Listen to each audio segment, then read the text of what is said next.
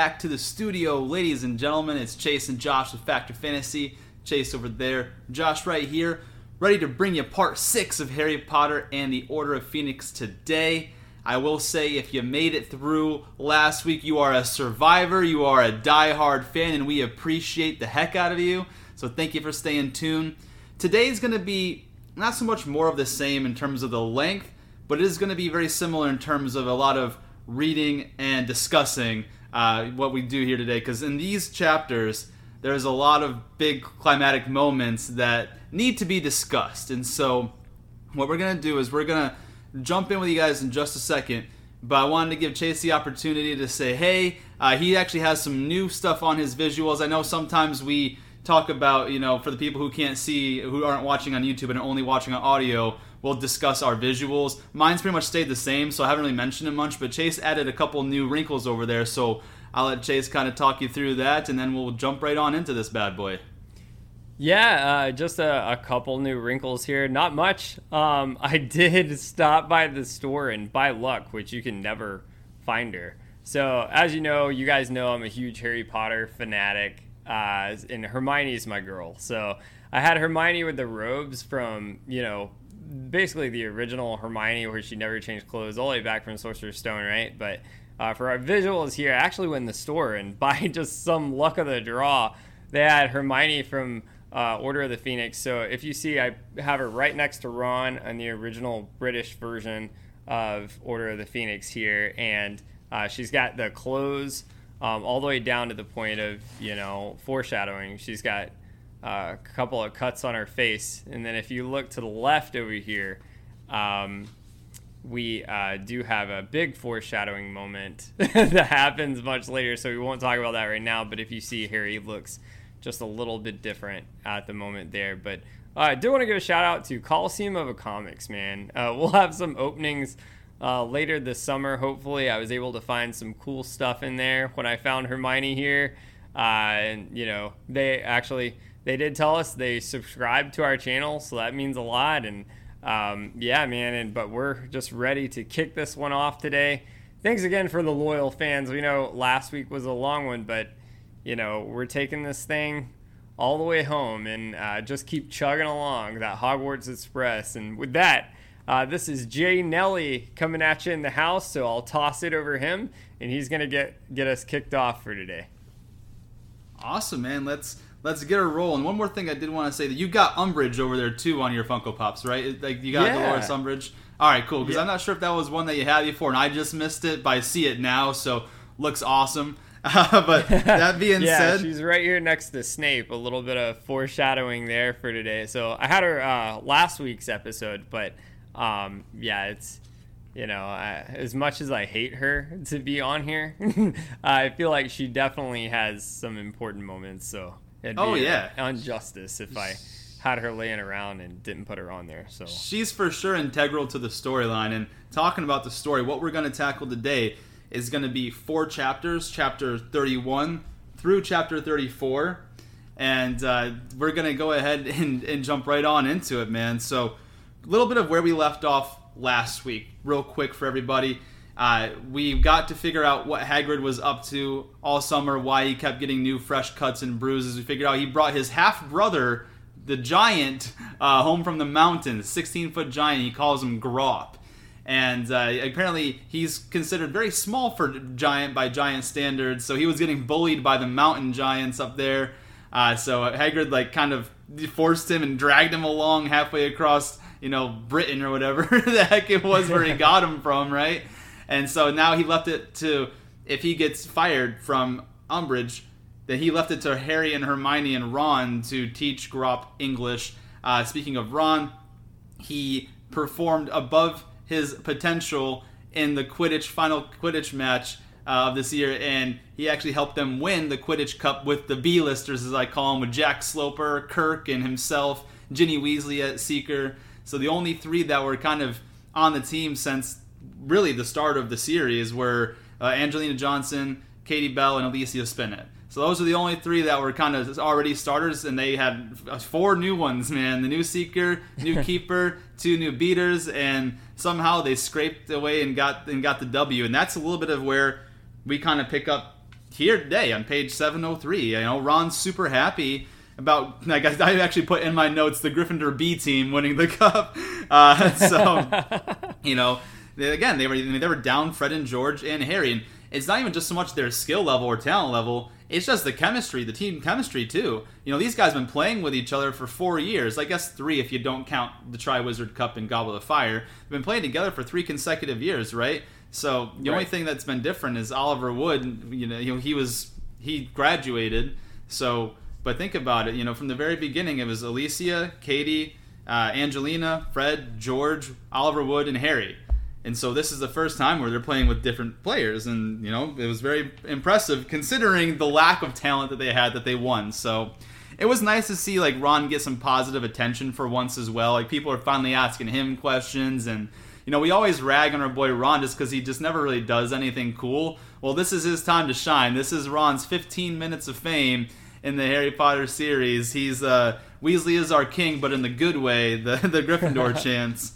Uh, but on page 704 to 705, Ron was giving Harry and Hermione a recap of the match to relive the moments, and finally Hermione like spills the beans. He tells Ron that like they actually didn't get to watch the game at all, and they go on to tell Ron the story about Hagrid and Grawp. So I'm going to go ahead and read from page uh, 704 through the first paragraph on 706.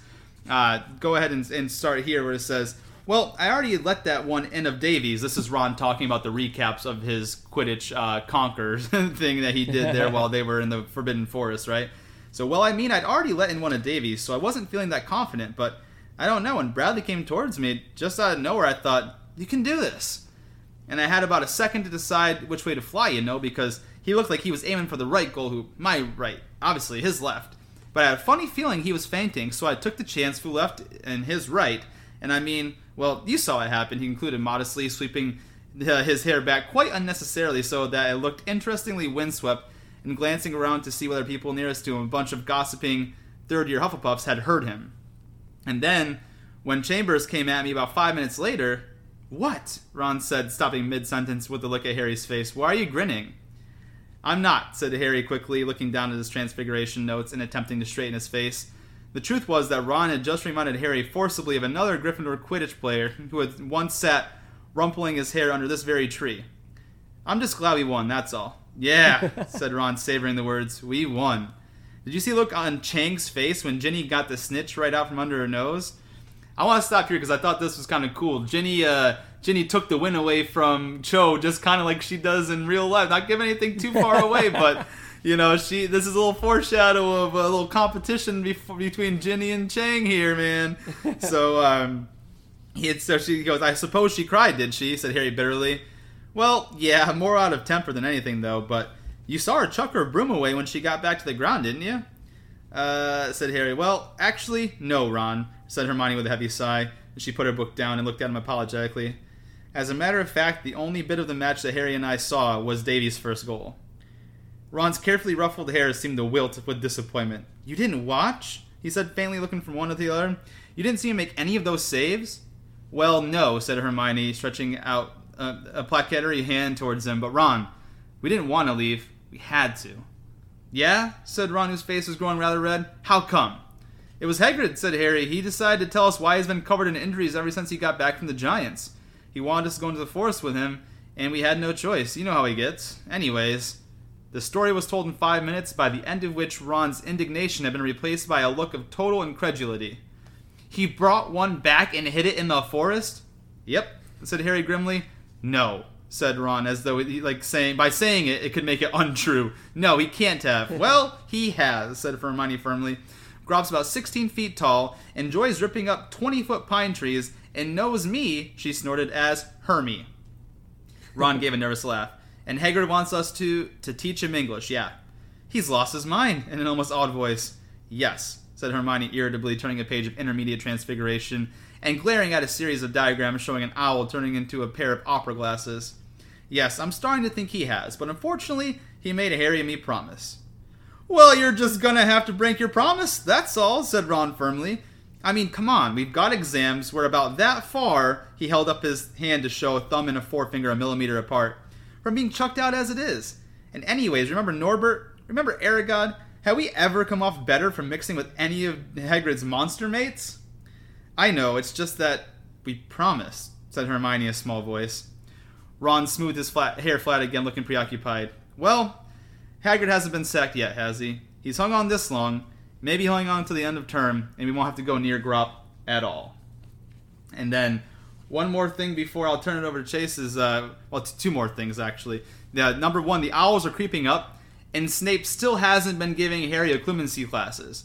So the students are stressing out. We learn about Griselda Marchbanks, who is actually the head of the Wizarding Examination Authority. All these things are coming into play right when Hagrid kind of drops the bombshell on him. So honestly, isn't it a little bit rude of Hagrid to like just assume that these kids can handle that? They're in their hardest year of high school, and you're just gonna drop on them this monumentous task when number one, students aren't allowed in the Forbidden Forest as it is. Number two, Dumbledore is not there to like have their back. It's Umbridge's school right now. Like Hagrid, like that's a little bit selfish, my man. I'm sorry. Like I like Hagrid, but I don't think he was thinking with this one, brother. And uh, the other thing too is like in, in page 707 to 708, people are trying to take advantage of fifth year students panicking by selling brain stimulants. Uh, Baruffio's brain elixir, for example. Also, powdered dragon claw, which actually turned out to be dried doxy droppings. So uh, that's a little gross. And then at that point, when they figured out what was actually being sold and that it was fake, they're like, you know what? Maybe these brain stimulants aren't for us. Because the Harry and Ron were very, very close to actually purchasing that Baruffio uh, brain elixir and Hermione like snatched it and was like, no. So that that with that, I'm gonna turn it over to you. But that's a little bit of where, where we're getting started here today. Yeah, man. No, that's that's excellent stuff. And by the way, think about that. Like, one, these kids are in no place in their life to be taking care of a child. You literally set up an, a 16 foot child to be taken care of by two 15 and 16 year olds. Like, thanks, Hagrid. You're really cool. or during their biggest year of their life right now. During the worst week. time ever. Yeah. Like, it's no big deal. Yeah, just leave him here in the forest. Okay. like, all right, let's just act like he's not going to go anywhere. Just throwing that out there. The first thing I had, uh, just kind of jumping off where you were, on page 707 Draco Malfoy. I actually saw a TikTok of the guy that plays Draco, and it was like someone had edited it, and it was like him walking out with Goyle, and it said, "I'm the mother effing dog." That's crazy, man. But this part here, I just love. Malfoy goes, Meanwhile, Draco Malfoy had found a different way to induce panic. Of course, it's not what you know. He was he was heard to tell Crabbe and Goyle loudly outside potions a few days before the exam were to start. It's who you know. Now, Father's been friendly with the head of the Wizarding Examinations Authority for years.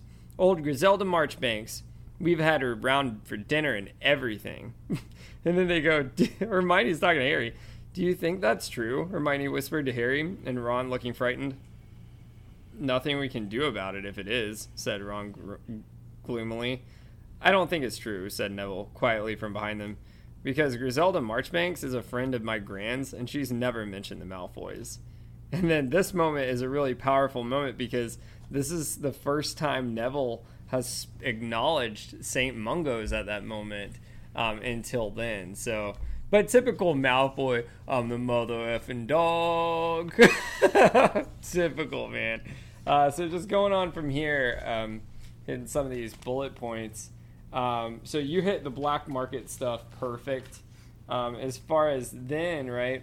So uh, about the black market thing you were talking about. Remember, Ron was like arguing uh, with Hermione about it, and Hermione's like, you know, you shouldn't be shouldn't be buying that stuff and being the typical uh, prefect. So um, on page uh, 709, this was cool. The theory of charms was scheduled for Monday morning and then Hermione hit Harry with the Achievements of Charming book. So we'll talk about that on Interesting Facts.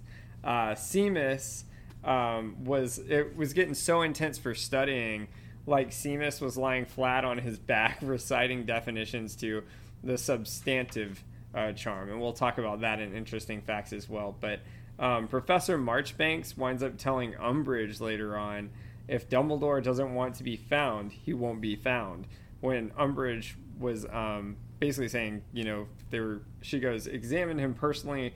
Uh, she was on the lookout for him, and then Professor Marchbank said, I examined him personally in Transfiguration and Charms. And when he did the newts, um, he did things with his wand that I've never seen before.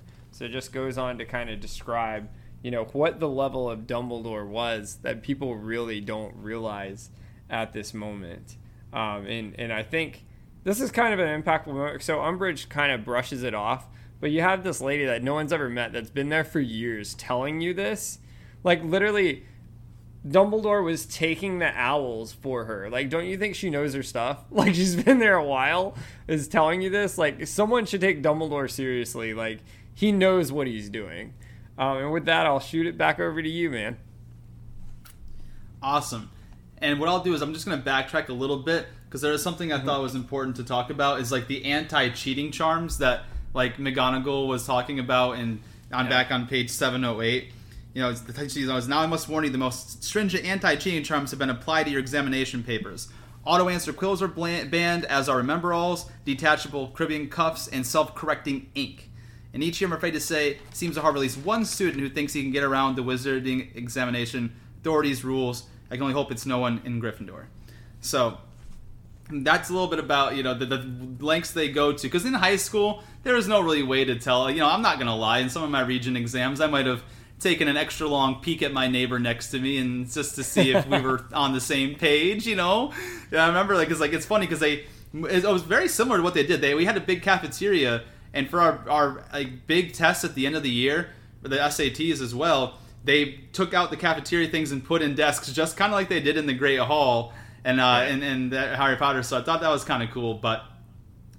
What I'm about to read now I'm not going to go into detail about the plot hole because I'm going to wait till we get to our plot holes portion of this. But this mm-hmm. confirmed the plot hole I brought up back in Prisoner of Azkaban, and see if the, the, listeners can follow along and kind of remember what I said about it. And you know, I'll save my entire explanation from when we get to it. But right here it says, um, however, that is no reason not to do your very best. You have your own futures to think about. Please, Professor, said Hermione, her hand in the air. When will we find out our results? An owl will be sent to you sometime in July, said Professor McGonagall. So I'm just going to leave you there with that one because something is a little shady about that from where we learned in, in Prisoner of Azkaban. And I wrote down the exact quote mm-hmm. there too. I went back in that book and I made sure and I wrote down the quote there. so when we get to plot holes, guys, keep that in mind because your boy Jed Nelly, you ain't gonna fool him. You ain't gonna slide that past me. Uh-uh, not today. but, uh, not today. Yes. So the first exam, like you were talking about, is the. yeah, not today, sir, or ma'am, I should say, J.K. Rowling. You ain't gonna slide that past me. But no, uh, sir, not Josh. talking not about today, what you were Josh. saying. The... oh, that's great. no, sir. No, but sir. Uh, the first exam is to be the theory of charms, and they're gonna do the practical after the theory, and that's kind of like the way the exams are gonna go. You're gonna do the theory first, the practical next, and mm-hmm. so talk a little bit about. Uh, well, you already mentioned actually. You put this perfectly. I don't need to touch back on it. With Professor Marchbanks kind of going back and forth with Mrs. Uh, Dolores Umbridge, talking about like, you know, I was hoping to see Dumbledore. She's like, oh well, you know, when she's gonna find him any day now. She's like, eh, I don't think so. like, that's pretty cool though. That she of all people, you know, if she's been doing that since Dumbledore's been in school, she had to have been grading a million students by this point in time, and she still remembers when Dumbledore specifically, one student, Dumbledore took his newts, not the owls, the newts, the higher level at the end, and said he'd done things with a wand that she's never seen anyone else do. So, kind of gives us another appreciation for Dumbledore's actual skill set that you know sometimes can go overlooked if you just you know because it's it's tough with him. We get to see more of his abilities in the next book, but up to this point, we don't really see Dumbledore do a whole lot. I mean, last episode I talked about that was pretty cool when he kind of incapacitated four ministry officials and like disappeared from his office like in a snap. That was cool, but like if you think about it from Sorcerer's Stone to Chamber to Azkaban to Goblet, he doesn't really do a whole lot like with a wand. Like you don't see him actually in a dire situation and what he's actually capable of as a wizard. I mean, we right. start to see you know little bits and pieces. I think the first flash is when he like burst open in the imposter Moody's door and hit him with the the stupefy curse and put him out. But like anyone can really do that. But then we talk a little bit more, like I said, what we talked about last week in Dumbledore's office. Then we start seeing a little bit more, and then you know next week when we close out the book portion, Chase is going to go through a really awesome part where we get to see Dumbledore actually uh, show us what he can really do. Uh, I won't I won't give anything away there, but uh, yeah. So now going to, to page seven twelve, the charms exam begins. So I thought this was kind of cool because if we start talking about, I know Chase a while back was talking about the owls and say that he almost took one of the online tests on like I don't know if it was Pottermore, another Harry Potter site, but he was like looking at some of the examination questions. Well, the first one was very very easy uh, that they gave Harry here, so I'm just gonna read the first question. He said, Harry turned over his paper, heart thumping very hard. Three rows to his right, four seats ahead, Hermione was already scribbling. He lowered his eyes to the first question. Give the incantation, and B, describe the wand movement required to make objects fly. And Harry had a fleeting memory of a club soaring high into the air and landing loudly on the thick skull of a troll, and smiling slightly, he bent over the paper and began to write. So, just gonna get exactly. If you guys can see what Chase just did, he just did the swish and flick on the on the YouTube video. I'm just giving you guys the, the audio of the visual that I'm seeing here, uh, sitting across from him.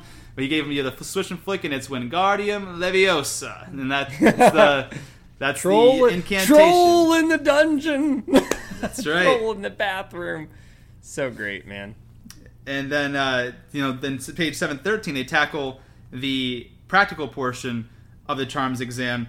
So I'm going to say talk a little bit about that in just this last chapter, last um, paragraph on page 713. On the whole, Harry thought it went rather well. His levitation charm was certainly much better than Malfoy's had been, though he wished he had not mixed up the incantations for color change and growth charms so that the rat he was supposed to be turning orange swelled shockingly and was the size of a badger before Harry could rectify his mistake. He was glad Hermione had not been in the hall that time and neglected to mention to it afterwards. He could tell Ron, though, because Ron had actually caused a dinner plate to mutate into a large mushroom, had no idea how it happened. So now we're through our charms exams, right? So charms, the theory and charms practical, out of the way. Knock that one out. Now we're on to transfiguration. The transfiguration test. I'll read this the second paragraph of what they did the next day here. He forgot the definition of a switching spell during the written exam the next morning, but he did think his practical could have gone a lot worse. At least he had managed to vanish the whole of his iguana, where poor Hannah Abbott lost her head completely at the next table and somehow managed to multiply her ferret into a flock of flamingos, causing the examination to be halted for 10 minutes while the birds were captured and carried out of the hall.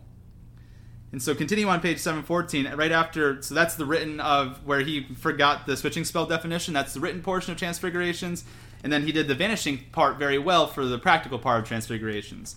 Now we go into herbology on page 714. Uh, 714, they had their herbology exam on Wednesday. Other than a small bite from a fang geranium, Harry felt that he had done reasonably well. And then on Thursday, defense against the dark arts.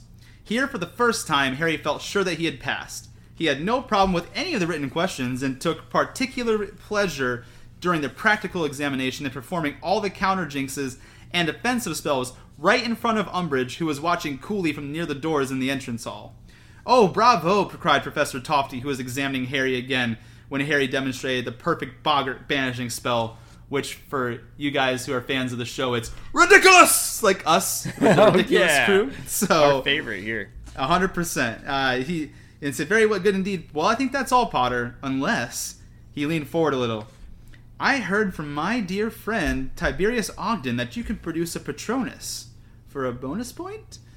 Harry raised his wand, looked directly at Umbridge, and imagined her being sacked. Expecto Patronum! And his silver stag erupted at the end of his wand and cantered the length of the hall. All the examiners looked around to watch its progress, and when it dissolved into silver mist, Professor Tofty clapped his vain and naughty hands enthusiastically. Uh, excellent. Very well, Potter. You may go. As he passed Umbridge beside the door, their eyes met. There was a nasty smile playing around her wide, slack mouth, but he did not care, because unless he was very much mistaken, and he was not planning on saying it to anybody in case he was, he had just received an outstanding owl. So now we've got charms done, transfiguration done, herbology done, and defense against the dark arts done. That leaves only a couple ones left. Uh, so Friday, actually, Harry and Ron had off, but Hermione had to sit the ancient runes exam. She's done with that, and then uh, I'm going to go ahead and, and the third, the third and fourth paragraph on page 716.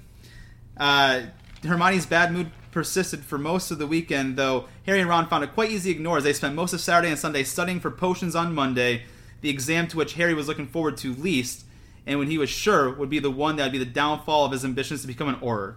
Sure enough, he found the written exam difficult, though he thought he might have gotten full marks on the question about Polyjuice Potion, because he could describe its effects extremely accurately, having taken it illegally in his second year. The afternoon practical was not as dreadful as he expected it to be. With Snape absent from the proceedings, he found that he was much more relaxed than usual making his potions. And Neville, who was sitting very near Harry, also looked happier than Harry had ever seen him during a potions class. When Professor Marchbanks said, Step away from your cauldrons, please, the examination is over, Harry corked his sample flask, feeling that he might not have achieved a good grade, but that he had, with any luck, avoided a fail. Only four exams left, Parvati Patil said wearily as they headed back to the Gryffindor common room. So, the next one was Care of Magical Creatures. Okay? So, Care of Magical Creatures, uh, the practical exam took place in the afternoon on the lawn in the edge of Forbidden Forest, where they were required to correctly identify the knarl hidden among a dozen hedgehogs, and the trick was to offer them all milk in turn. Knarls, who are highly suspicious creatures who quills uh, had many magical properties, generally went berserk at what they saw as an attempt to poison them, and then demonstrate the correct handling of a bowtruckle, feed it and clean a fire crab without sustaining serious burns, and choose from a wide selection of food and diet what they would give to a sick unicorn. And now we're going to have our last two examinations. The astronomy theory exam on Wednesday morning went well enough. You know, Harry was not convinced that he got all the names of Jupiter's moons right, but he was confident that none of them were inhabited by mice, because it's supposed to be lice. If you guys remember that, that's a full circle moment. And they had to wait until the evening for their practical for astronomy, so that afternoon they devoted to divination. And even by Harry's low standard in divination, the exam went very badly. He might as well have tried to see moving pictures in the desktop as in the stubbornly blank crystal ball. He lost his head completely during a tea leaf reading, saying it looked to him as though Professor Marchbanks would be shortly meeting a round, dark, soggy stranger. He rounded off the whole fiasco by mixing up the life and headlines on her palm, informing her that she ought to have died the previous Tuesday. and even Ron says, you know, we were always going to fail that one, uh, you know, but he had just made Harry feel better because he told uh, Harry about, like he said, in his crystal ball, he saw an ugly man with a wart in the nose, only to realize it was the examiner's reflection. So that so was embarrassing. really funny. Um, and now with that, I'm actually going to turn over to Chase and let him go ahead and kind of take it from here with the final uh, two examinations that we'll talk about. And there's some big things that happen, so I'll let Chase kind of pick it up from page 718 and do his darn thing through the rest of this chapter. Yeah, man. Uh, um, by the way, too, uh, back when we were talking about, I guess it was probably Chamber of Secrets, was when we were talking about the exams. The two I took, so I took um, Charms, so I actually passed Charms, surprisingly. Uh, but it was Potions that was just a mother. I thought I could pass it, and then I, I mean, the only way you can pass it, I think, is if you really study for it. But it had some crazy crap. Even I think the final two questions. I took this on pottermore.com if it's still there. Um, and I think the final two questions on charms were really hard because it was all about um, like uh, I, I think I don't know if it was like counter charms or something like that, and engorgement charms and all of that. And it was like explain the incantation just like it was saying, explain the exact like verbiage and what's the difference of the verbiage it was it was tough, man. I thought I could go in there and ace it. I think I I think I passed with the D for dreadful dreadful. like I think is what I got on that one. Well, there's only but, uh, three passing grades, so if you got a D, you failed it. So it's only probably o- failed. O it. for outstanding, E for exceeds expectations, and A for acceptable. Those are the three passing grades. Then there's P for poor, D for dreadful, T for troll. So if you got D, that was like the second worst grade day, you could ever man, get. Sad day. Then again, my defense, I took this when we went over Sorcerer's Stone or Chamber of Secrets. I could probably pass with a maybe, you know, as long as I have those answers in front of me, baby. Fuck yeah. That's terrible. hey, Malice in the Chalice, by the way. Good Cheers, stuff, buddy. man. Yeah. Cheers, biggest arc. Biggest book on the biggest arc. Making it through, man. So, uh, 718. Did you tell him what the final two exams were? Yep. So you're gonna be on seven eighteen talking about the like the second line there with the dialogue where it says we shouldn't have taken the stupid subject in the first place. take it from there to the end of the chapter, man, because this is where it gets real, real hairy. It does. It does. that was you're so punny, man. that was great. Yeah, that was awesome. Couldn't be better. Okay, so we shouldn't have taken the stupid subject in the first place," said Harry. "Still, at least we can give it up now." "Yeah," said Harry. "No more pretending. We can care what happens when Jupiter and Uranus get too friendly. And from now on, I don't care if my tea leaves spell die." Run, die. I'm just chucking them in the bin where they belong. Harry laughed just as Hermione came running up behind them. He stopped laughing at once in case it annoyed her. Well, I think I've done all right in arithmancy, she said, and Harry and Ron both sighed with relief, just in time for a quick look over our star charts before dinner then. When they reached the top of the astronomy tower at 11 o'clock, they found a perfect night for stargazing. Cloudless and still, the grounds were bathed in silvery moonlight, and there was a slight chill in the air. Each of them set up his or her telescope, and when Professor Marchbanks gave the word, proceeded to fill in the blank uh, star charts he or she had been given. Professor Marchbanks and Tofty strolled among them, watching as they entered the precise positions of the stars and the planets they were observing. All was quiet except for the rustle of parchment, the occasional creak of his telescope, as it was adjusted on its stand in the scribbling of many quills. Half an hour passed, then an hour, and the little squares of reflected gold flickering on the ground below started to vanish as lights in the castle windows were extinguished. As Harry completed the constellation Orion on his chart, we'll mention that in our interesting facts episode on uh, uh, Wednesday. However, the front doors of the castles opened directly below the parquet where he was standing so that light spilled down the stone steps a little way across the lawn. Harry glanced down as he made a slight adjustment to the position of the telescope and saw five or six elongated shadows moving over the brightly lit grass before the doors swung shut and the lawn became a sea of darkness once more. Harry put his eye back into to his telescope and refocused it, now examining Venus. He looked down at his chart and entered the planet there, but something distracted him. Pausing with his quill suspended over the parchment, he squinted down into the shadowy grounds and saw a half a dozen figures walking over the lawn. If they had not been moving, and the moonlight had not been gliding up the top of their heads, they would have been indistinguishable. From the dark ground on which stood, even at the distance, Harry had a funny feeling that he recognized the walk of the squattest among them, who seemed to be leading the group. He could not think why Umbridge would be taking a stroll outside past midnight, much less accompanied by five others. Then somebody coughed behind him, and he remembered that he was halfway through the exam. He had f- quite forgotten Venus's position. Jamming his eye to his telescope, he found it again and was again on the point of entering it on his chart when, alert for any odd sound, he heard a distinct knock that echoed through the desert grounds, followed immediately by the muffled barking of a large dog. He looked up his heart hammering.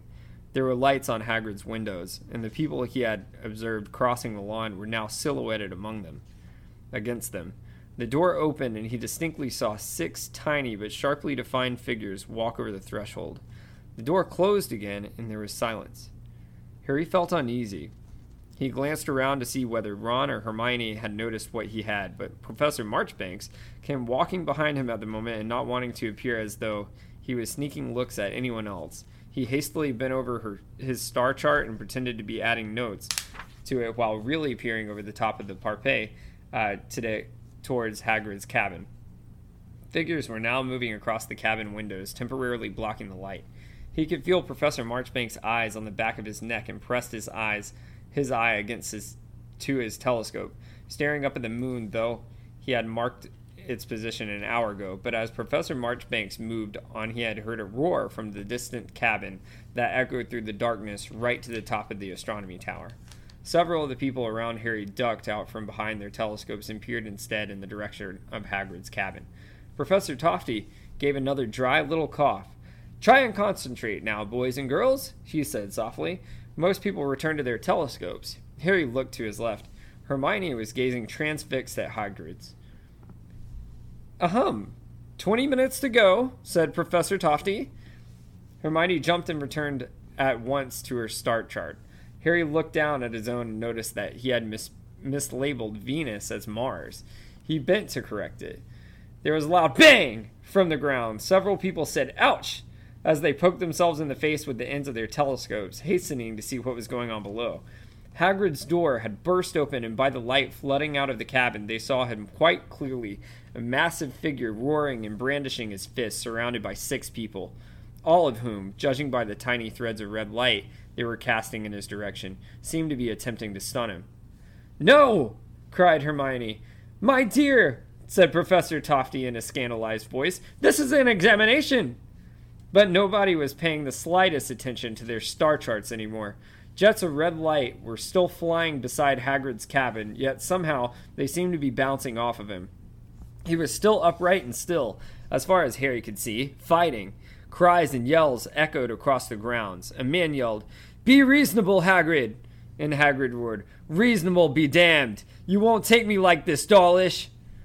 Harry could see that the tiny outline of Fang attempting to defend Hagrid leaping at the wizard surrounding him until a stunning spell caught him and he fell to the ground. Hagrid gave a howl of fury, lifted the culprit bodily from the ground, and he threw him. The man flew what looked like ten feet and did not get up again. Hermione gasped, but both hands over her mouth. Harry looked around at Ron and saw that he too was looking scared. None of them had ever seen Hagrid in real temper before. Look! squealed Parvati, who was leaning over her parfait and pointing to the foot of the castle where the front doors seemed to have opened again. More light had spilled out onto the dark lawn, and in single long black shadows was now rippling across the lawn. Now, really, said Professor Tofty anxiously. Only sixteen minutes left, you know. But nobody paid him slightest attention. They were watching the person now sprinting towards the battle beside Hagrid's cabin. How dare you! the figure shouted as she ran. How dare you! It's McGonagall, whispered Hermione. Leave him alone! Alone, I say, said Professor McGonagall's voice through the darkness. On what grounds are you attacking him? He has done nothing, nothing to warrant such. Hermione, Parvati, and Lavender all screamed. No fewer than four stunners had shot from figures around the cabin toward Professor McGonagall. Halfway between the cabin and the castle, the red beams collided with her. For a moment she looked luminous, illuminated by the eerie red glow, then was lifted right off her feet, landed hard on her back, and moved no more. Galloping gargoyles! shouted Professor Tofty, who seemed to have forgotten the exam completely.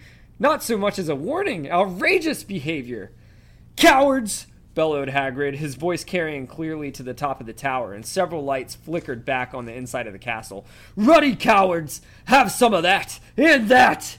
Oh my! gasped Hermione. Hagrid took two massive swipes at the, his closest attackers.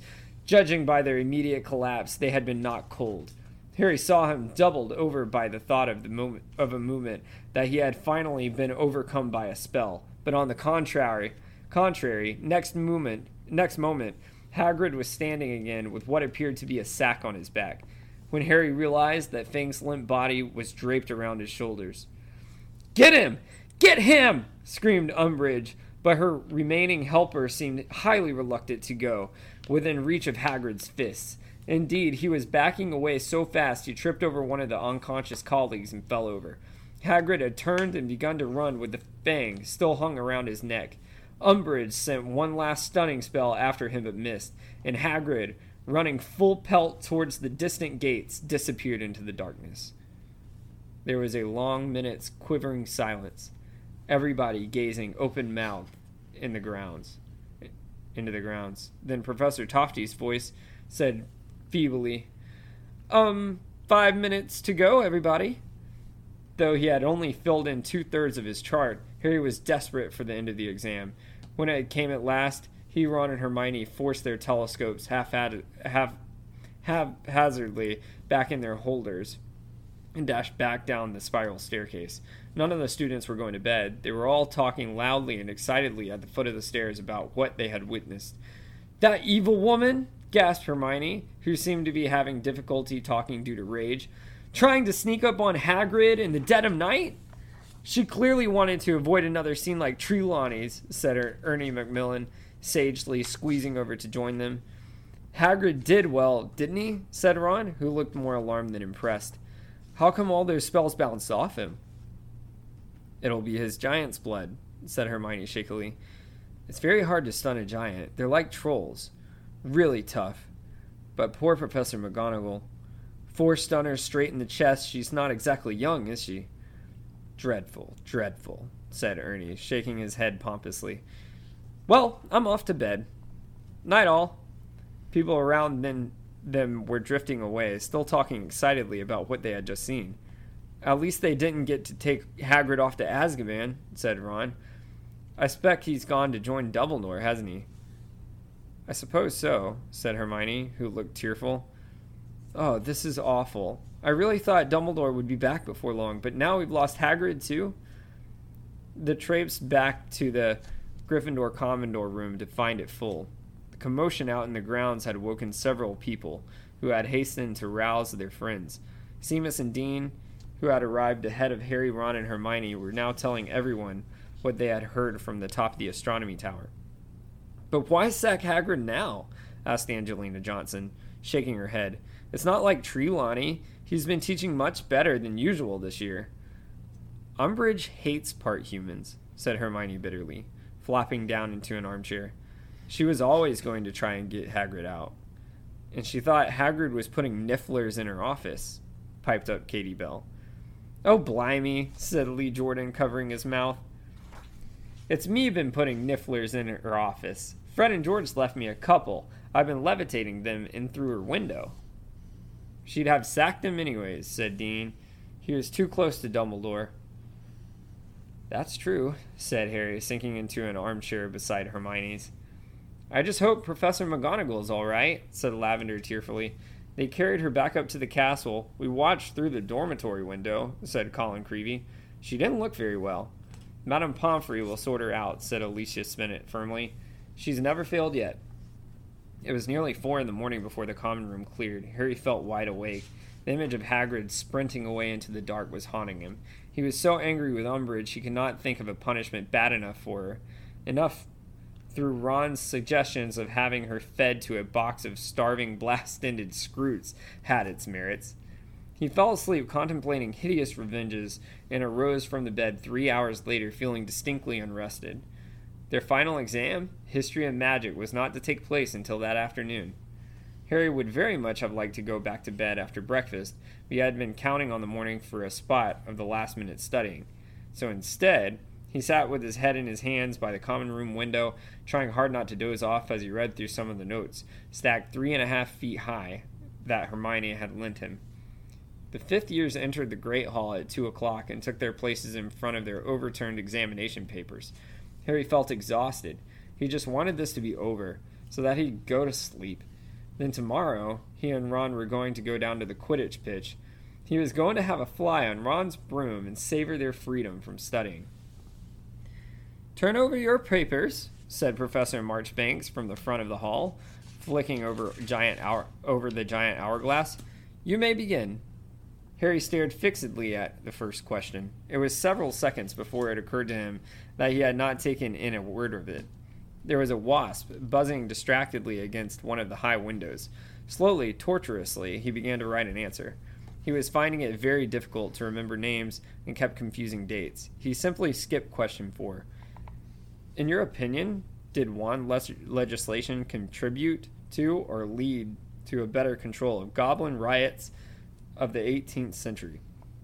Thinking that he would go back to it if he had time at the end, he had a stab at question five. How was the statute of secrecy breached in 1749 and what measures were introduced to prevent a recurrence?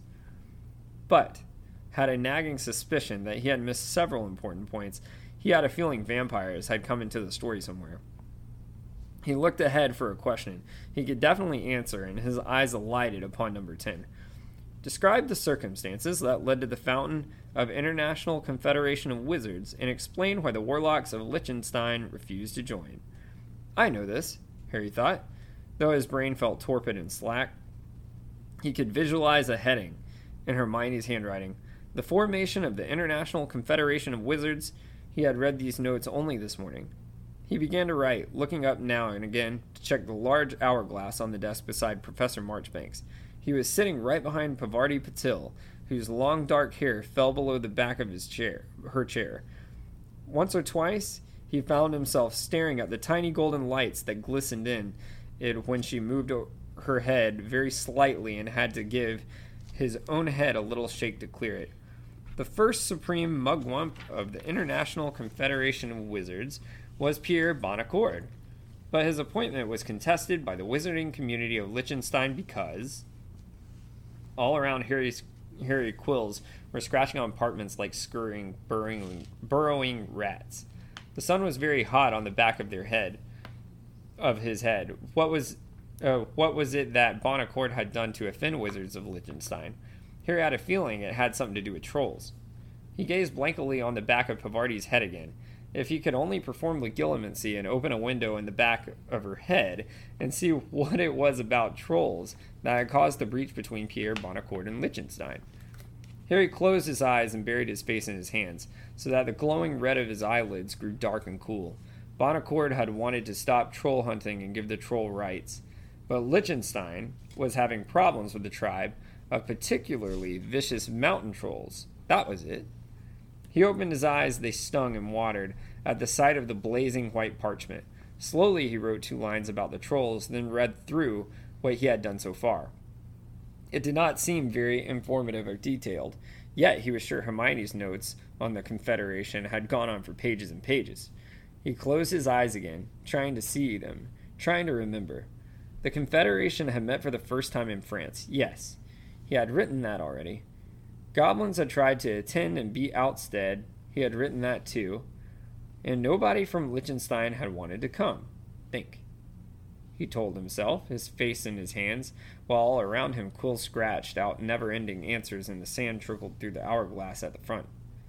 He was walking along the cool, dark corridor to the Department of Mysteries again, walking with a firm and purposeful trend, breaking occasionally into a run, determined to reach his destination at last. The black door swung open for him as usual, and here he was in the circular room with its many doors. Straight across the stone floor and through the second door. Patches of dancing light on the walls and floors, and that odd mechanical clicking, but no time to explore. He must hurry. He jogged the last few feet to the third door, which swung open just like the others. Once again, he was in the cathedral sized room full of shelves and glass spheres.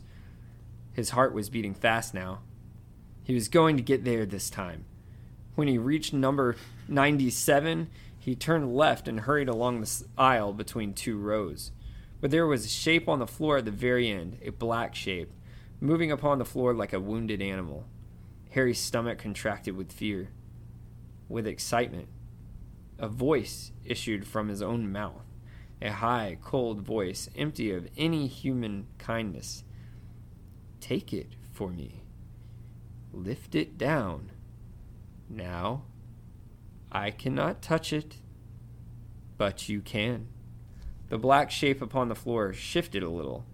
Harry saw a long fingered white hand clutching a wand rise on the end of his own arm, heard the high, cold voice say, Crucio!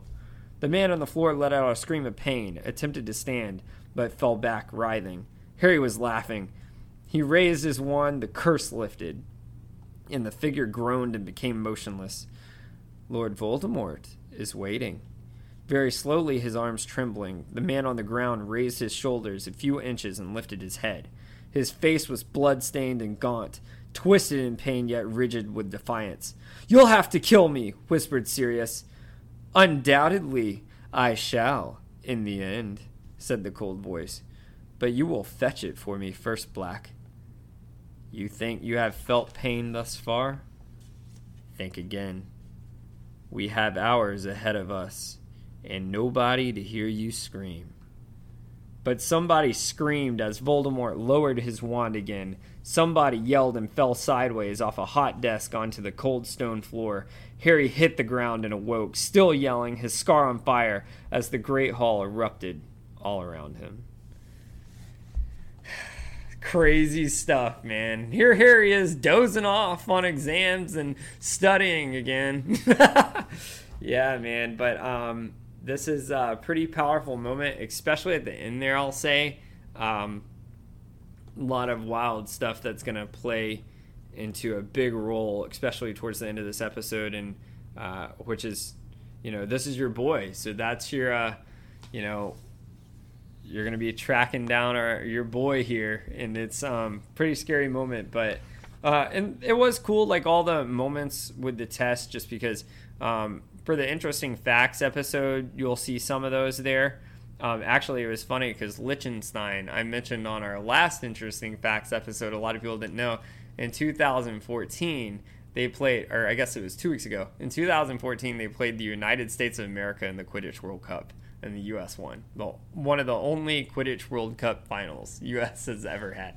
But um, yeah, man, with that, I think that's a pretty powerful moment there, especially that dream, which is going to set the course for this whole episode here. And I'm going to let you take it away from here, man. For sure. And chapter 32, Out of the Fire, is going to be another one of those long ones where I'm pretty much going to read the full chapter. But I want to talk a little bit about what we just read, too, because it wasn't mm-hmm. just the last dream that Harry had. Because keep in mind, guys, he's had these visions before, obviously, back in Christmas time, he saw Arthur Weasley in the same type of dream get attacked by the snake, and actually ended up saving Arthur's life. So Harry kind of knows the difference between a regular dream and like almost like a vision, I guess I'll say. So Right.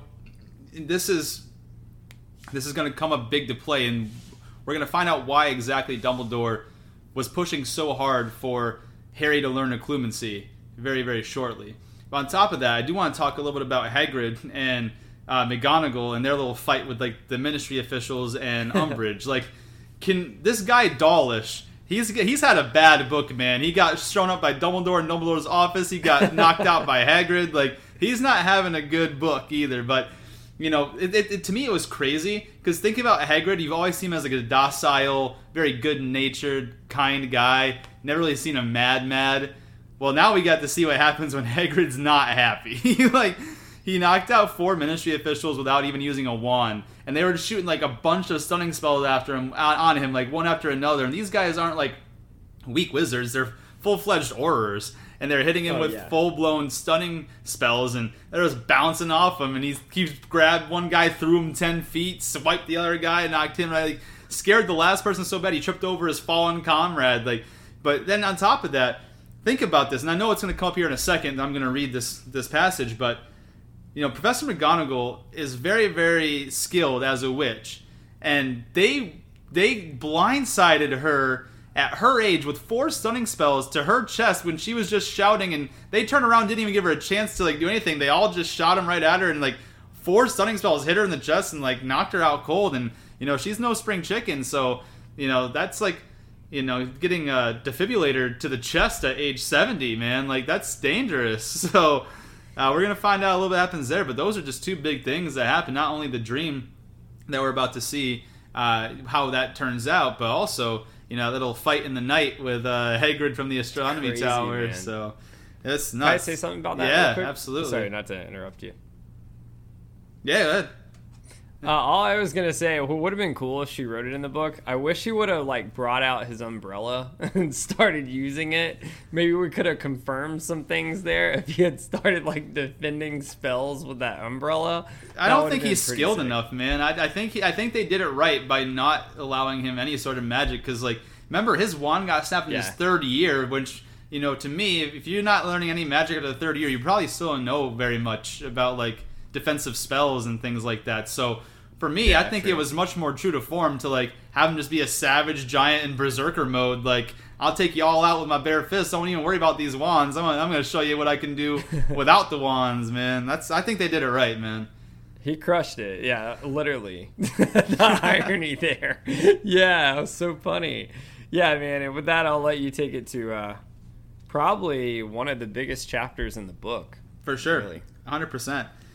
And uh, so we'll, we'll kind of get to this part where Harry kind of wakes up from his little episode he just had, where he had that dream about Sirius with Voldemort, and um, you know he, he tells like the wizard Professor Tofty that you know he was just a nightmare, and you know he's like, well, "Would you like to uh, continue your your examination?" He's like, "Nope, I've done as much as I could," and and it's smart too because like history of magic's not a uh, not a subject he needs to continue for his career path. So who cares if he fails this one? It doesn't matter, right? Yeah. So he's like, "Well, I think you need to go to the hospital wing," and Harry's like, "Yeah, I'll do that. Thanks very much." And so he runs, bursts into the hospital wing, and like demands to see Professor McGonagall. And this is uh, this is what, what I was talking about when I said like they really hold Professor McGonagall into high respect here. She goes, "This is Madame Pomfrey speaking," because this is when Harry bursts into the hospital wing. Uh, Potter, what do you think you're doing? asked Madame Pomfrey. I need to see Professor McGonagall, gasped Harry, the breath tearing in his lungs. Now. It's urgent. She's not here, Potter, said Madame Pomfrey sadly. She was transferred to St. Mungo's this morning. Four stunning spells straight to her chest at her age? It's a wonder they didn't kill her. She's gone? said Harry's son. The bell just rang outside the dormitory, and he heard the usual distant rumbles of students starting to flood out into the corridors above and below him. He remained quite still looking at Madame Pomfrey, terror rising inside him. There was nobody left to tell. Dumbledore had gone, Hagrid had gone, but he had always expected Professor McGonagall to be there. Irascible and flexible, perhaps, but always dependably, solidly present. I don't wonder why you're shocked, Potter, said Madame Pomfrey with a fierce approval in her face, as if one of them could have stunned Minerva McGonagall to her face by daylight. Cowardice, that's what it was. Despicable cowardice. If I wasn't worried what would happen to you students without me, I'd resign in protest. Yes, he wheeled around and strode blindly from the hospital wing to the teeming corridor he stood, buffeted, buffeted by the crowd, the panic rising inside him like poison gas so that his head swam, and he could not think what to do. I want to talk right there. So she and Madame Pomfrey's like, none of them could have done that to McGonagall's face by daylight if she was ready, because they hold her abilities in high esteem. And like I mentioned before, one of my favorite moments in the actual films, which I don't give the film a ton of praise, one of the, my favorite moments on screen was a little moment with uh, McGonagall and Snape, and it's pretty cool to kind of see her abilities. And uh, I'll leave that there, but I'll go ahead and continue on. Uh, that's, uh, talk, that's yeah. uh, in the future, man. Yeah. That's good stuff, though. I, I'm Absolutely. stoked for that. We'll be there. Uh, hold on to your chairs. It's gonna be a minute before we're at that moment, but that's an awesome moment. By Hundred percent, dude. Like it's it's just it shows what we kind of already expected. You know, she just seems like the kind of person who is you know, almost like Harry said it perfectly. You know, she's just dependable and just there always. Like you know, she's just she's this wiry, strong man. But continue on. Uh, Ron and Hermione said a voice in his head. He was running again, pushing students out of the way, oblivious to their angry protests and shouts. He sprinted back down two floors and was at the top of the marble staircase when he saw them hurrying towards him. Harry, Hermione said at once, looking frightened. What happened? Are you right? Are you ill? Where have you been? demanded Ron. Come with me, said Harry quickly. Come on, I've got to tell you something.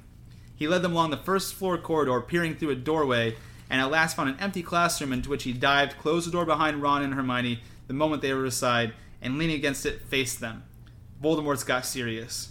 What? How do you. I saw it just now when I fell asleep in the exam. But, but where? How? said Hermione, whose face was white. I don't know how, said Harry, but I know exactly where. There's a room in the Department of Mysteries full of shelves covered in these little glass balls, and they're at the end of row 97. He's trying to use Sirius to get whatever it is he wants from in there. He's torturing him and says he'll end up by killing he'll end by killing him. Harry found his voice was shaking, as were his knees. He moved over to a desk and sat down, trying to master himself. How are we going to get there? he asked them. There was a moment's silence, and Ron said, Get there? Get to the Department of Mystery so we can rescue Sirius, Harry said loudly. But, Harry, said Ron weakly. What? What? He could not understand why they were both gaping at him as though he was asking something unreasonable. Harry, said Hermione in a rather frightened voice, uh, how, how did Voldemort get into the Ministry of Magic without anybody realizing he was there?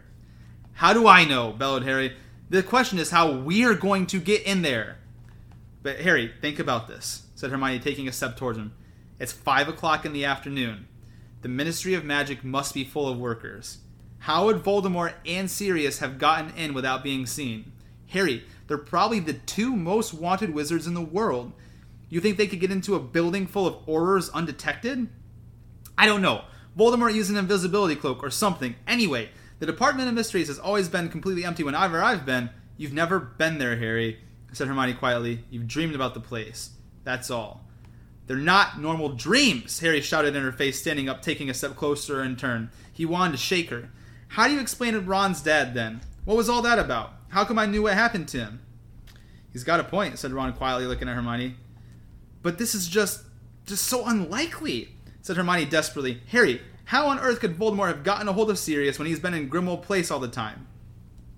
Sirius might have cracked and just wanted some fresh air, said Ron, sounding worried. He's been desperate to get out of that house for ages. But why? Hermione persisted. Why on earth would Voldemort want to use Sirius to get the weapon? Whatever the thing is. I don't know. There could be loads of reasons, Harry yelled at her. Maybe Sirius is just someone Voldemort doesn't care about seeing hurt. You know what? I've just thought of something, said Ron in a hushed voice. Sirius's brother was a Death Eater, wasn't he? Maybe he told Sirius the secret of how to get the weapon. Yeah, and that's why Dumbledore's been so keen to keep Sirius locked up all the time, said Harry in return. Look, I'm sorry, cried Hermione, but neither of you are making any sense. We've got no proof of any of this, no proof Voldemort or Sirius are even there. Hermione, Harry's seen them, said Ron, rounding on her. Okay, looking frightened yet determined. I've just got to say this. What? You.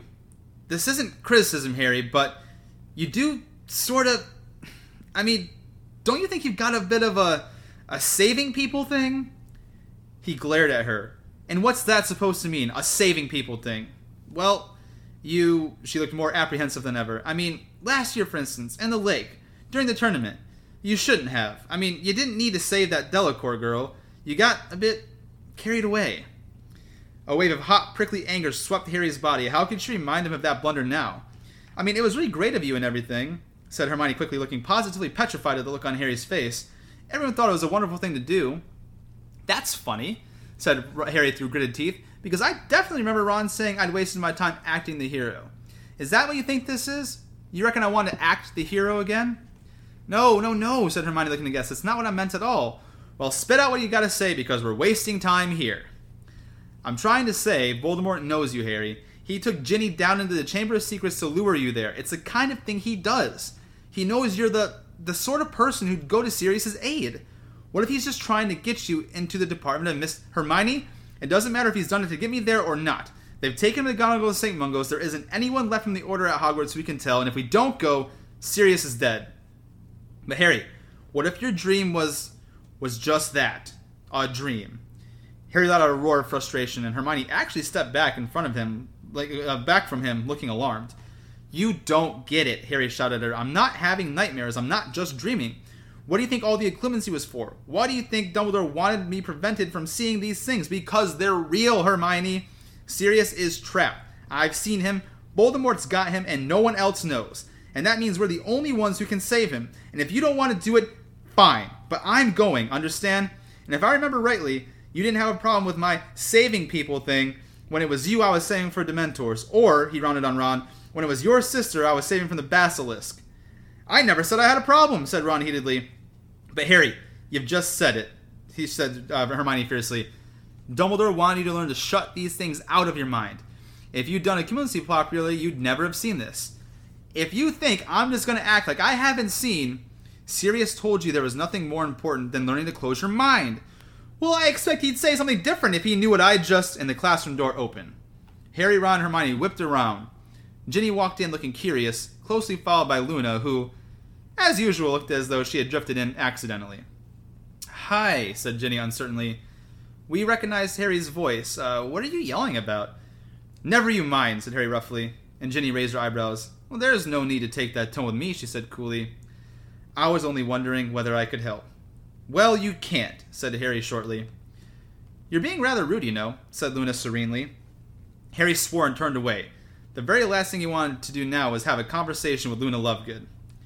Wait, said Hermione, Hermione suddenly. Wait, Harry, they can help. Harry and Ron looked at her. Listen, she said urgently. Harry, we need to establish whether Sirius really left his headquarters. I told you I saw Harry. I'm begging you, please, said Hermione desperately. Please, let's just check that Sirius isn't at home before we go charging off to London. If we find out he's not there, then I swear I won't try and stop you. I'll come. I'll do whatever it takes to try and save him. Sirius is being tortured now, shouted Harry. We haven't got time to waste. But if this is a trick of Voldemort's, Harry, we've got to check. We've got to. How? demanded Harry. How are we going to check? We'll have to use Umbridge's fire and see if we can contact him, said Hermione, who looked positively terrified at the thought. We'll draw Umbridge away again, but we'll need lookouts, and that's where we can use Ginny and Luna. Though clearly struggling to understand what was going on, Ginny said immediately, Yeah, we'll do it. And Luna said, When you say serious, are you talking about Stubby Boardman? Nobody answered her. Okay, said uh, Harry aggressively to Hermione. Okay, if you can think of a way of doing this quickly, I'm with you. Otherwise, I'm going to the Department of Mysteries right now. The Department of Mysteries, said Luna, looking mildly surprised. But how are you going to get there? Again, Harry ignored her. Right, said Hermione, twisting her hands together and pacing up and down between the desks. Right. Well, one of us has to go and find Umbridge and send her off in the wrong direction and keep her away from her office. They could tell her, I don't know, that Peeves is up to something awful as usual. I'll do it, said Ron at once. I'll tell her Peeves is smashing up the Transfiguration Department or something. It's miles from her office. Come to think of it, I could probably persuade Peeves to do it if I met him on the way. It was a mark of the seriousness of the situation that Hermione made no objection to the smashing up of the Transfiguration Department. Okay, she said, her brow furrowed as she continued to pace. Now, we need to keep students away from her office while we force entry, or some Slytherin's bound to go and tip her off. Luna and I can stand at the end of the corridor, said Ginny promptly, and warn people not to go down there because someone's letting off a load of corroding gas. Hermione looked surprised at the readiness with Ginny had come up with this how she had come up with this lie. Ginny shrugged and said, Fred and George were planning to do it before they left. Okay, said Hermione. Well then, Harry, you and I will be under the invisibility cloak, and we'll sneak into the office, and you can talk to Sirius. He's not there, Hermione. I mean, you can check whether Sirius is at home or not while I keep watch. I don't think you should be in there alone. Lee's already proved the window is a weak spot, sending those nifflers through it. Even through his anger and impatience, Harry recognized Hermione's offer to accompany him into Umbridge's office as a sign of solidarity and loyalty. Ah, uh, okay, thanks, he muttered. Right. Well, even if we do all that, I don't think we're going to be able to bank on more than five minutes, said Hermione, looking relieved that Harry seemed to have accepted the plan. Not with Filch and the wretched Inquisitorial squad floating around. Five minutes will be enough, said Harry. Come on, let's go. Now? said Hermione, looking shocked. Of course now, said Harry angrily. What did you think? We're going to wait until after dinner or something? Hermione, Sirius is being tortured right now. I. Oh, alright. You go and get the invisibility cloak, and I'll meet you at the end of Umbridge's corridor, okay? Harry did not answer, but flung himself out of the room and began to fight his way through the milling crowds outside. Two floors up, he met Seamus and Dean, who hailed him jovially and told him they were planning a dusk till dawn end of exam celebration in the common room. Harry barely heard them. He scrambled through the portrait hole while they were still arguing about how many black market butterbeers they would need, and he was climbing back out of it in the invisibility cloak with Sirius's knife secure in the bag before they noticed he had left them. Harry, do you want to chip in a couple galleons? Harold Dingle reckons he could sell us some fire whiskey. But Harry was already tearing away back along the corridor, and a couple minutes later, he was jumping the last few stairs to join Ron, Hermione, Ginny, and Luna, who were huddled together at the end of Umbridge's corridor. Got it, he panted. Ready to go? All right, whispered Hermione, as a gang of loud six years passed them. So, Ron, you go and head Umbridge off. Ginny, Luna, if you can start moving people out of that corridor, Harry and I will get in the cloak and we'll wait till the coast is clear. Ron strode away his bright red head visible to the end of the passage. Meanwhile, Ginny's equally vivid head bobbed between the jostling students surrounding them in the other direction, trailed by Luna's blonde one. Get over here, muttered Hermione, tugging at Harry's wrist and pulling him back into a recess where the ugly stone head of a medieval wizard stood muttering to itself on a column. Are you sure you're okay, Harry? You're still very pale. I'm fine, he said shortly, tugging the invisibility cloak from out of the bag. In truth, his scar was aching, but not so badly that he thought Voldemort had dealt Sirius a fatal blow. It had hurt much worse than this when Voldemort had been punishing Avery. Here, he threw the invisibility cloak over both of them, and they stood listening carefully over the Latin mumblings of the bust in front of them. You can't come down here, Ginny was calling to the crowd. No, sorry, you're gonna have to go around this swiveling staircase. Someone's let off corroding gas just along here. They could hear people complaining. One surly voice said, I can't see no gas. That's because it's colorless, said Ginny in a convincingly exasperated voice. But if you want to walk through it, carry on. Then we'll have your body as proof of the next idiot who didn't believe us. Slowly the crowd thinned. The news about the corroding gas seemed to have spread, and people were not coming this way anymore. When at last the surrounding areas were quite clear, Hermione said quietly, I think this is as good as we're going to get, Harry. Come on, let's do it. Together, they moved forward, covered by the cloak. Luna was standing with her back to them at the far end of the corridor, and as they passed Ginny, Hermione whispered, Good one. Don't forget the signal. What's the signal? muttered Harry as they approached Umbridge's door. A loud chorus of Weasley is our king if they see Umbridge coming, replied Hermione as Harry inserted the blade of Sirius's knife in the crack between the door and the wall. The lock clicked open, and they entered the office. The garish kittens were basking in the late afternoon sunshine, warming their plates, but otherwise the office was still and empty as last time. Hermione breathed a sigh of relief. I thought she might have added extra security after the second Niffler. They pulled off the cloak, and Hermione hurried over to the window and stood out of sight, peering down into the grounds with her wand out. Harry dashed over to the fireplace, seized the pot of Floo powder, threw a pinch into the grate, causing the emerald flames to burst into life there. And he knelt down quickly, thrust his head into the dancing fire, and cried, Number 12, Grimmauld Place. His head began to spin as though he had just got off a fairground ride and his knees remained firmly planted on the cold office floor. He kept his eyes screwed up against the whirling ash, and when the spinning stopped, he opened them to find himself looking up on the long, cold kitchen of Grimmauld Place. There was nobody there.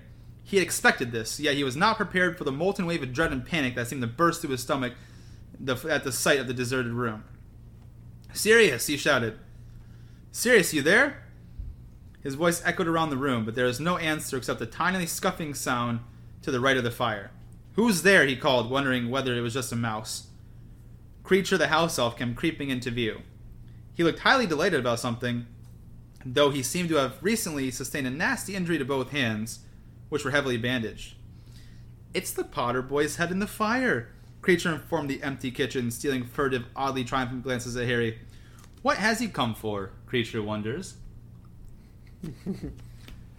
Where's Sirius, Kreacher? Harry demanded. The house elf gave a, gave a wheezy chuckle. Master has gone out, Harry Potter. Where's he gone? Where's he gone, Kreacher? Kreacher merely cackled. I'm warning you, said Harry, fully aware that his scope for inflicting punishment upon Kreacher was almost non existent from this position. What about Lupin, Mad Eye, any of them? Are any of them here? Nobody here but Kreacher, said the elf gleefully, and turning away from Harry, began to walk slowly toward the door at the end of the kitchen. Kreacher thinks he will have a little chat with his mistress now. Yes, he hasn't had that chance in a long time. Kreacher's master has been keeping him away from her. Where is Sirius gone? Harry yelled after the elf. Kreacher, has he gone to the Department of Mysteries? Kreacher stopped dead in his tracks. Harry could just make out the back of his bald head through the forest of the chair legs before him. Master does not tell poor Kreacher where he's going, said the house elf quietly. But you know, shouted Harry, don't you? You know where he is. There was a moment's silence, and then the elf let out his loudest cackle yet. Master will not come back from the Department of Mysteries, he said gleefully. Kreacher and his mistress are alone again. And he scurried forward and disappeared through the door to the hall. You! But before he could utter a single curse or insult, Harry felt a great pain on the top of his head. He inhaled a lot of ash, choking, found himself being dragged backwards through the flames until, with a horrible abruptness, he was staring up into the wide, pallid face of Professor Umbridge, who had dragged him backwards out of the hair, out of the fire by the hair, and now was bending his neck back as far as it go, as though she was going to slit his throat. You think, she whispered, bending Harry's neck back even further, so now he was looking up at the ceiling above him, that after two nifflers, I was going to let one more foul, scavenging little creature enter my office without my knowledge? I had stealth sensoring spells placed all around my door after the last one got in, you foolish boy. Take his wand, she barked at someone he could not see. He then felt a hand grope inside the chest of his pocket in his robes and remove his wand. Hers, too. Harry heard a scuffle over by the door and knew that Hermione had just had her wand wrestled from her as well. I want to know why you're in my office, said Umbridge, shaking the fist clutching his hair so that he staggered. I was trying to get my firebolt, said Harry croaked. Liar! She shook her head again. Your firebolt is under strict guard in the dungeons, as you very well know, Potter. You had your head in my fire. With whom have you been communicating? No one, said Harry, trying to pull away from her. He felt several hairs part company with a scalp. Liar! shouted Umbridge. She threw him from her, and he slammed into the desk. Now he could see Hermione pinioned against the wall by Millicent Bulstrode. Malfoy was leaning on the windowsill, smirking as he threw wa- Harry's wand into the air one handed, and then caught it again. There was a commotion outside, and several large Slytherins entered, each gripping Ron, Ginny, Luna, and to Harry's bewilderment, Neville, who was trapped in a stranglehold by Crabbe and looked in the imminent danger of suffocation. All four of them had been gagged. Got 'em all, said Warrington, shoving Ron roughly forward into the room. That one, he poked a thick finger at Neville, tried to stop me from taking her, he pointed at Ginny, who was trying to kick the shins of a large Slytherin girl holding her. So I brought him along too. Good, good, said Umbridge, watching Ginny struggles. Well, it looks as though Hogwarts will shortly be a Weasley free zone, doesn't it? Malfoy laughed loudly and sycophantically. Umbridge gave her wide, complacent smile and settled herself into a chintz covered armchair, blinking up at her captives like a toad in a flower bed. So, Potter, you stationed lookout around my office, and you sent this pavoon, she nodded at Ron, and Malfoy laughed even louder, to tell me the poltergeist was wreaking havoc in the Transfiguration Department, when I knew perfectly well that he was busy smearing ink on the eyepieces of all the school telescopes, with Mr. Filch just having informed me so. Clearly, it was very important for you to talk with somebody. Was it Albus Dumbledore? Or the half-breed Hagrid? I doubt it was Minerva McGonagall. I hear she is too ill to talk to anyone. Malfoy and a few of the other members of the Inquisitorial squad laughed some more at that, and Harry found he was so full of rage and hatred that he was shaking. It's none of your business who I talk to, he snarled. Umbridge's slack face seemed to tighten. Very well, she said in a most dangerous and falsely sweet voice. Very well, Mr. Potter. I offered you the chance to tell me freely. You refused. I have no alternative but to force you. Draco, fetch me Professor Snape. Malfoy stowed Harry's wand inside his robes and left the room smirking, but Harry hardly noticed. He had just realized something he could not believe he had been so stupid as to forget. He had thought all the members of the Order, all those who could help him save Sirius, were gone, but he had been wrong. There was still a member of the Order of the Phoenix at Hogwarts Snape. There was silence in the office except for the fidgeting and scuffling as a result of the Slytherins' efforts to keep Ron and the others under control. Ron's lip was bleeding onto Umbridge's carpet as he struggled against Warrington's half Nelson. Ginny was still trying to stamp her feet on the six uh, stamp on the feet of the six-year girl who had both her arms in a tight grip. Neville was turning steadily more purple in the face while tugging at Crabbe's arm, and Hermione was attempting vainly to throw Millicent Bulstrode off her. Luna, however, stood limply by the side of her captor, gazing vaguely out of the window as though rather bored by the proceedings. Harry looked back at Umbridge, who was watching him closely. He kept his face deliberately smooth and blank as footsteps were heard in the corridor outside, and Draco Malfoy entered the room, followed closely by Snape. You wanted to see me, headmistress? said Snape, looking around at the pairs of struggling students with an expression of complete indifference. Ah, Professor Snape, said Umbridge, smiling widely and standing up again. Yes. I would like another bottle of Veritaserum. As quick as you can, please. You took my last bottle to interrogate Potter, he said, surveying her coolly through his greasy curtains of black hair. Surely you did not use it all. I told you that three drops would be sufficient. Umbridge flushed. You can make some more, can't you? She said, her voice becoming more sweetly girlish, as it always did when she was furious. Certainly, said Snape, his lip curling. It takes a full moon cycle to mature, so I should have it ready for you in about a month. A month? squawked Umbridge. A month? I need it this evening, Snape. I've just found out Harry Potter has been using my fire to communicate with a person or persons unknown. Really? said Snape, showing his first faint sign of interest as he looked around at Harry. Well, this doesn't surprise me. Potter has never shown much inclination to follow school rules. His cold, dark eyes were boring into Harry's, who met his gaze unflinchingly. Concentrating hard on what he had seen in his dream, he was willing Snape to read it in his mind and to understand. I wish to interrogate him, repeated Umbridge angrily, and Snape looked away from Harry back into her furiously quivering face. I wish you to provide me with a potion that will force him to tell me the truth. I have already told you, said Snape smoothly, I have no further stocks of Veritaserum, unless you wish to poison Potter, and I assure you I would have the greatest sympathy with you if you did. I cannot help you. The only trouble is that most venoms act too fast to give the victim much time for truth telling. Snape looked back at Harry, who stared at him, frantic, frantic to communicate without words. Voldemort's got serious in Department of Mysteries, he thought desperately.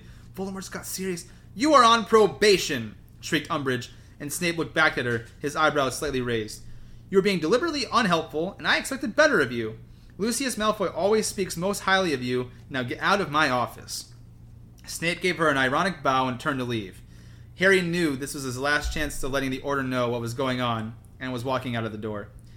He's got Padfoot, he shouted. He's got Padfoot at the place where it's hidden. Snape had stopped with his hand on Umbridge's door handle. Padfoot, cried Professor Umbridge, looking eagerly to Snape. What is Padfoot? Where what is hidden? What does it mean, Snape? Snape looked around at Harry. His face was inscrutable. Harry could not tell whether he had understood or not, but he did not dare speak more plainly in front of Umbridge.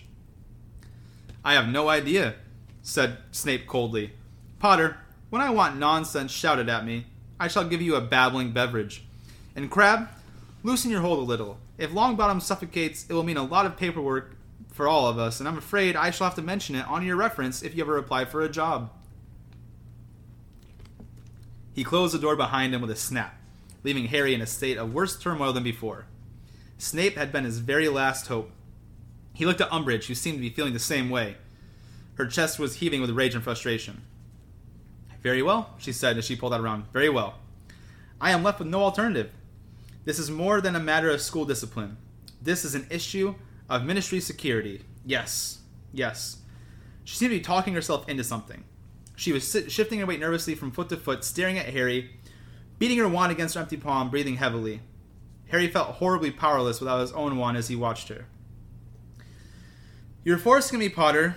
I do not want to, said Umbridge, still moving restlessly on the spot.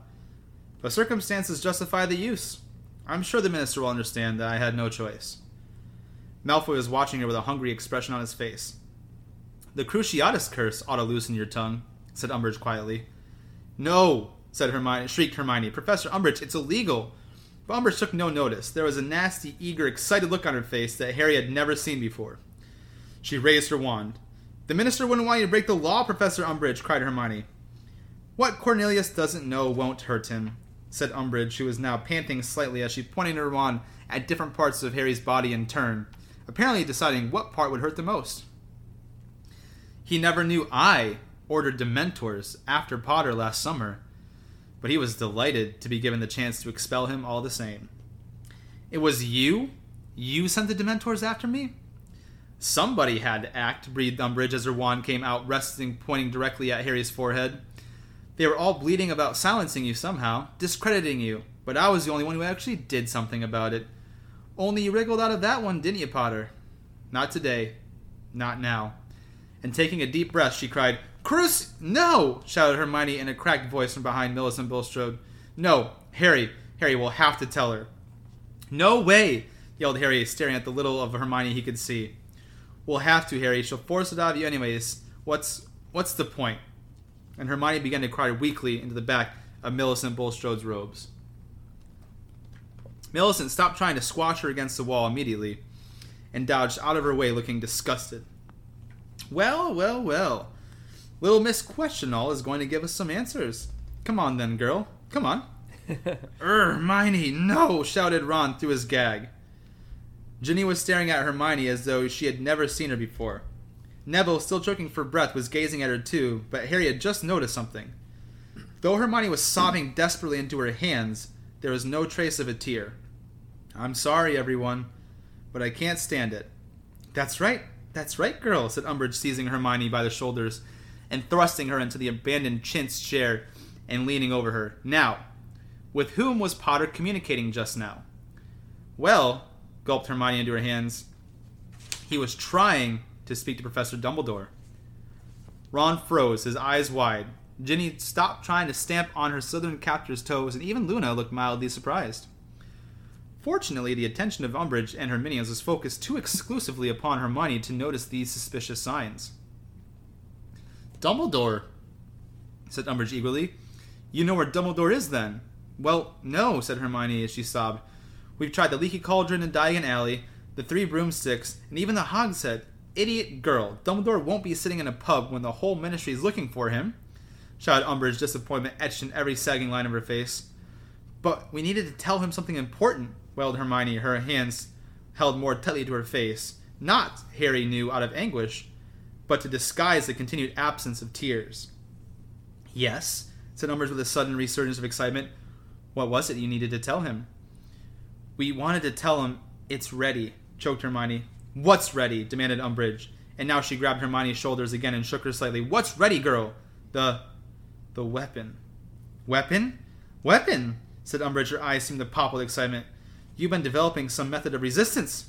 A weapon you could use against the Ministry. On Professor Dumbledore's orders, of course. Yes, gasped Hermione. But he had to leave before it was finished, and now we finish it for him, and we can't find him to tell him.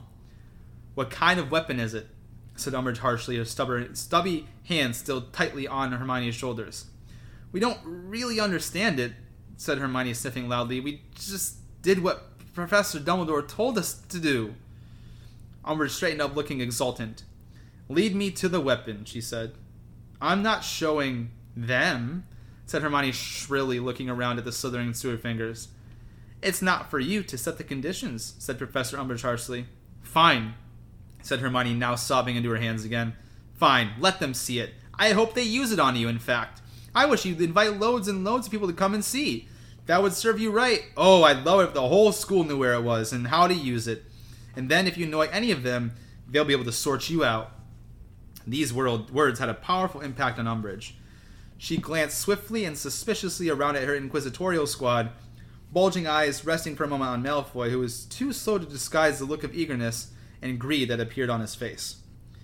Umbridge contemplated Hermione for a long moment and then spoke in clearly what she thought was a motherly voice. All right, dear. Let's make it just you and me. And we'll take Potter too, shall we? Get up now. Professor, said Malfoy eagerly. Professor Umbridge, I think some of the squad should come with you to look after. I am a fully qualified ministry official, Malfoy. Do you think I cannot manage two wandless teenagers alone? asked Umbridge sharply. In any case, it does not sound as though this weapon is something that school children should see. You will remain here until I can make until I make until I return and make sure none of these she gestured around at Ron, Ginny, Neville, and Luna. Escape. All right, said Malfoy, looking sulky and disappointed. And you two can go ahead of me and show me the way, said Umbridge, pointing at Harry and Hermione. Lead on. And that takes us to chapter 33. Couple big, big moments there. So, what happened? We got to see Harry go into the fire and realize Sirius isn't home. But it wasn't just the fact that Sirius wasn't there to answer his call, Kreacher was deliberately like kind of being morose about the point, like not actually saying anything. But you also notice that his hands were bandaged. Now, what happens when his hands are bandaged? That usually means a house elf had to punish himself for disobeying their master. So that's kind of like gets your brain wheels working a little bit. And when he said, you know, Master will not come back from the Department of Mysteries, uh, you know, we start to get a little bit of a, like, you start to question things a little bit. So by that time, Harry had no more extra time in the fire because Umbridge grabbed him by hair, pulled him out. Hermione, quick, quickly thinking on her feet, comes up with this awesome story, and Chase is about to take you into chapter 33 and a little bit of how her plan actually works out. But not only that, Snape gets involved. And because of the situation and him kind of being one of the teachers that is fakely on Umbridge's good side, Harry tries to pass him that information about Sirius, and he has to act like he didn't understand it. And so now Harry is right. even more like exasperated about you know we're screwed. You know we're trapped here by Umbridge. And my and, and Harry said in everything he sees, he's like Voldemort's got Sirius. He's torturing him. We're stuck here. None of the Order knows. McGonagall's in the hospital. Dumbledore is Lord knows where. Hagrid, no idea where he went either. Like we've got nothing. We've got nothing. And I went to go see Sirius in the fire. No one was home. Kreacher told me Master was out. So he's like really desperate at this point in time. Yeah. But Hermione comes up with this badass plan, and Chase is actually going to take you through that plan here in chapter 33. It was it's genius, and you're about to see what happens. By the way, uh, just for the audience, because I, I know it's easy to not quite have caught it, but remember we were talking about where Dolores Umbridge kept telling Harry when he was with her to keep drinking. Well, that was that point Snape was making when he said, "Remember, you had me use it all," which of course, you know, he's trying to play into the story here, but that was genius on his part too by using something that was actually part of the truth, which pulls us into this massive full circle moment. So it's uh, just everything about the writing in these books are phenomenal. Like the writing always fits together perfectly, and that's what's great. Okay, man, it's uh, We're let's do this. let's do it, man. Fight or flight. So chapter 33. Harry had no idea what Hermione was planning, or even whether she had a plan. He walked half a pace behind her as they headed down the corridor outside of Umbridge's office, knowing it would look very suspicious if he appeared not to know where they were going. He did not dare attempt to talk to her. Umbridge was walking so closely behind them that he could hear her ragged breathing. Hermione led the way down the stairs into the entrance hall. The din of loud voices and the clatter of cutlery on plates echoed from out of the double doors to the Great Hall. It seemed incredible to Harry that 20 feet away were people who were enjoying dinner, celebrating the end of exams, not a care in the world. Hermione walked straight out of the oak front doors and down the stone steps into the balmy evening air. The sun was falling toward the tops of the trees in the forbidden forest now, as Hermione marched purposefully across the grass, Umbridge jogging to keep up. Their long shadows rippled over the grass behind, the, behind them like cloaks. It's hidden in Hagrid's hut, isn't it? said Umbridge eagerly in Harry's ear. Of course not, said Hermione scathingly. Hagrid might have set it off accidentally. Yes, said Umbridge, whose excitement seemed to be mounting. Yes, he would have done of that, of course. The great half breed oaf. She laughed. Harry felt a strong urge to swing around the seize of her by the throat, but resisted. His scar was throbbing in the soft evening air, but it had not yet burned white hot, as he knew it would if Voldemort had moved in for the kill. Then, where is it? asked Umbridge, with a hint of uncertainty in her voice, as Hermione continued to stride towards the forest. In there, of course, said Hermione, pointing into the dark trees. It had to be somewhere that students weren't going to find it accidentally, didn't it? Of course, said Umbridge, though she sounded a little apprehensive now. Of course. Very well. Then, you two stay ahead of me. Can we have your wand then, if we're going first? Harry asked. No, I don't think so, Mr. Potter, said Umbridge sweetly, poking him in the back with it. The ministry places a rather high, higher value on my life than yours, I'm afraid.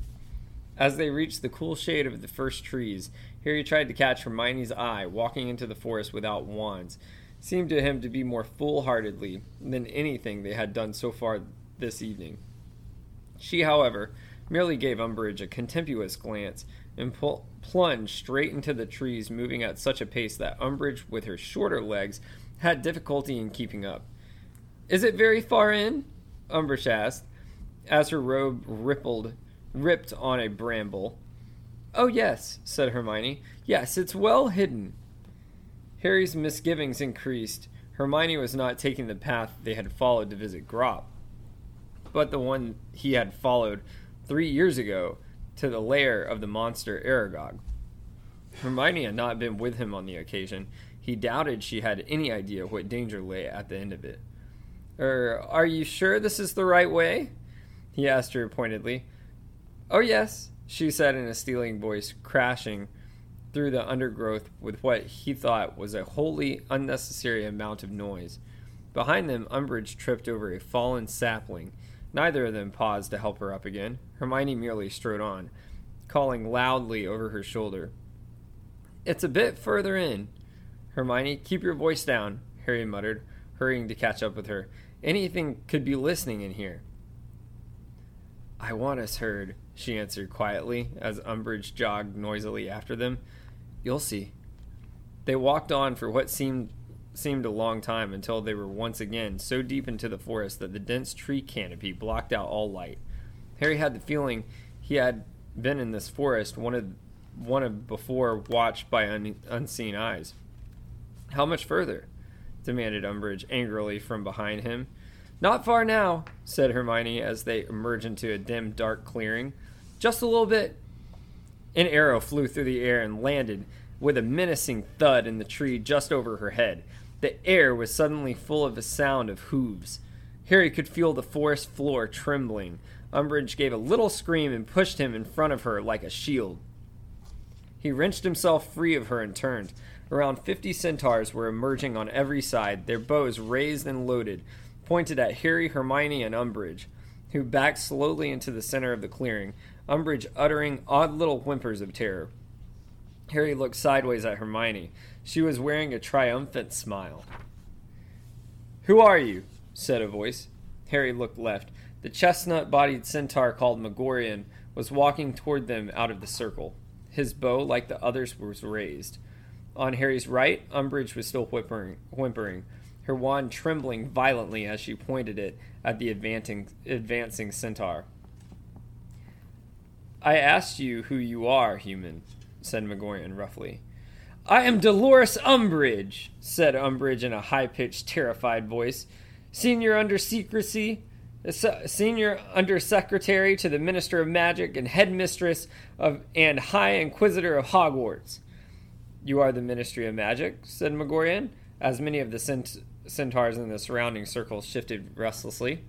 That's right, said Umbridge in an even higher voice. So be very careful. By the laws laid down by the Department of the Regulation and Control of Magical Creatures, any attack by half breeds, such as yourselves on a human. What did you call us? shouted a wild looking black centaur whom Harry recognized as Bane. There was a great deal of angry muttering and tightening of bowstrings around them. Don't call him that, Hermione said furiously, but Umbridge did not appear to have heard her. Still pointing her shaking wand at Magorian, she continued, Law 15b states clearly that any attack by a magical creature who is deemed to have near human intelligence and therefore considered responsible for its actions. Near human intelligence? repeated Magorian, as Bane and several others roared with rage and pawed the ground. We consider that a great insult, human. Our intelligence, thankfully, far outstrips your own. What are you doing in our forest? bellowed the hard, hard-faced gray centaur whom Harry and Hermione had seen on their last trip into the forest. Why are you here? Your forest? said Umbridge, shaking now, not only with fright but also, it seemed, with indignation. I would remind you that you live here only because the Ministry of Magic permits you certain areas of the land. An arrow flew so close to her head that it caught at her mousy hair in passing. She let out an ear splitting scream through her hands over her head while some of the centaurs bellowed their approval and others laughed miraculously. The sound of their wild, neighing laughter echoing around the dimly lit clearing and the sight of their pawing hooves was extremely unnerving. Whose forest is, this, is it now, human? bellowed Bane. Filthy half breeds! She screamed, her hands still tied over her head. Beasts! Uncontrolled animals! Be quiet! shouted Hermione, but it was too late. Umbridge pointed her wand at Magorian and screamed, Incarcerus! Ropes flew out of midair like thick snakes, wrapping themselves tightly around the centaur's torso and trapping his arms. He gave a cry of rage and reared onto his hind legs, attempting to free himself while the other centaurs charged. Harry grabbed Hermione and pulled her to the ground. Face down on the forest floor, he knew a moment of terror as hooves thundered around him. But the centaurs leapt over and around them, bellowing and screaming with rage. No! he heard Umbridge shriek. No! I am senior under secretary. You cannot unhand me, you animals! No! He saw a flash of red light and knew that she had attempted to stun one of them. Then she screamed very loudly. Lifting his head a few inches, he saw that Umbridge had been seized from behind by Bane and lifted high into the air. Wriggling and yelling with fright, her wand fell from her hand to the ground, and Harry's heart leapt. If he could just reach it. But as he stretched out a hand toward it, a centaur's hoofs descended upon the wand and it broke cleanly in half.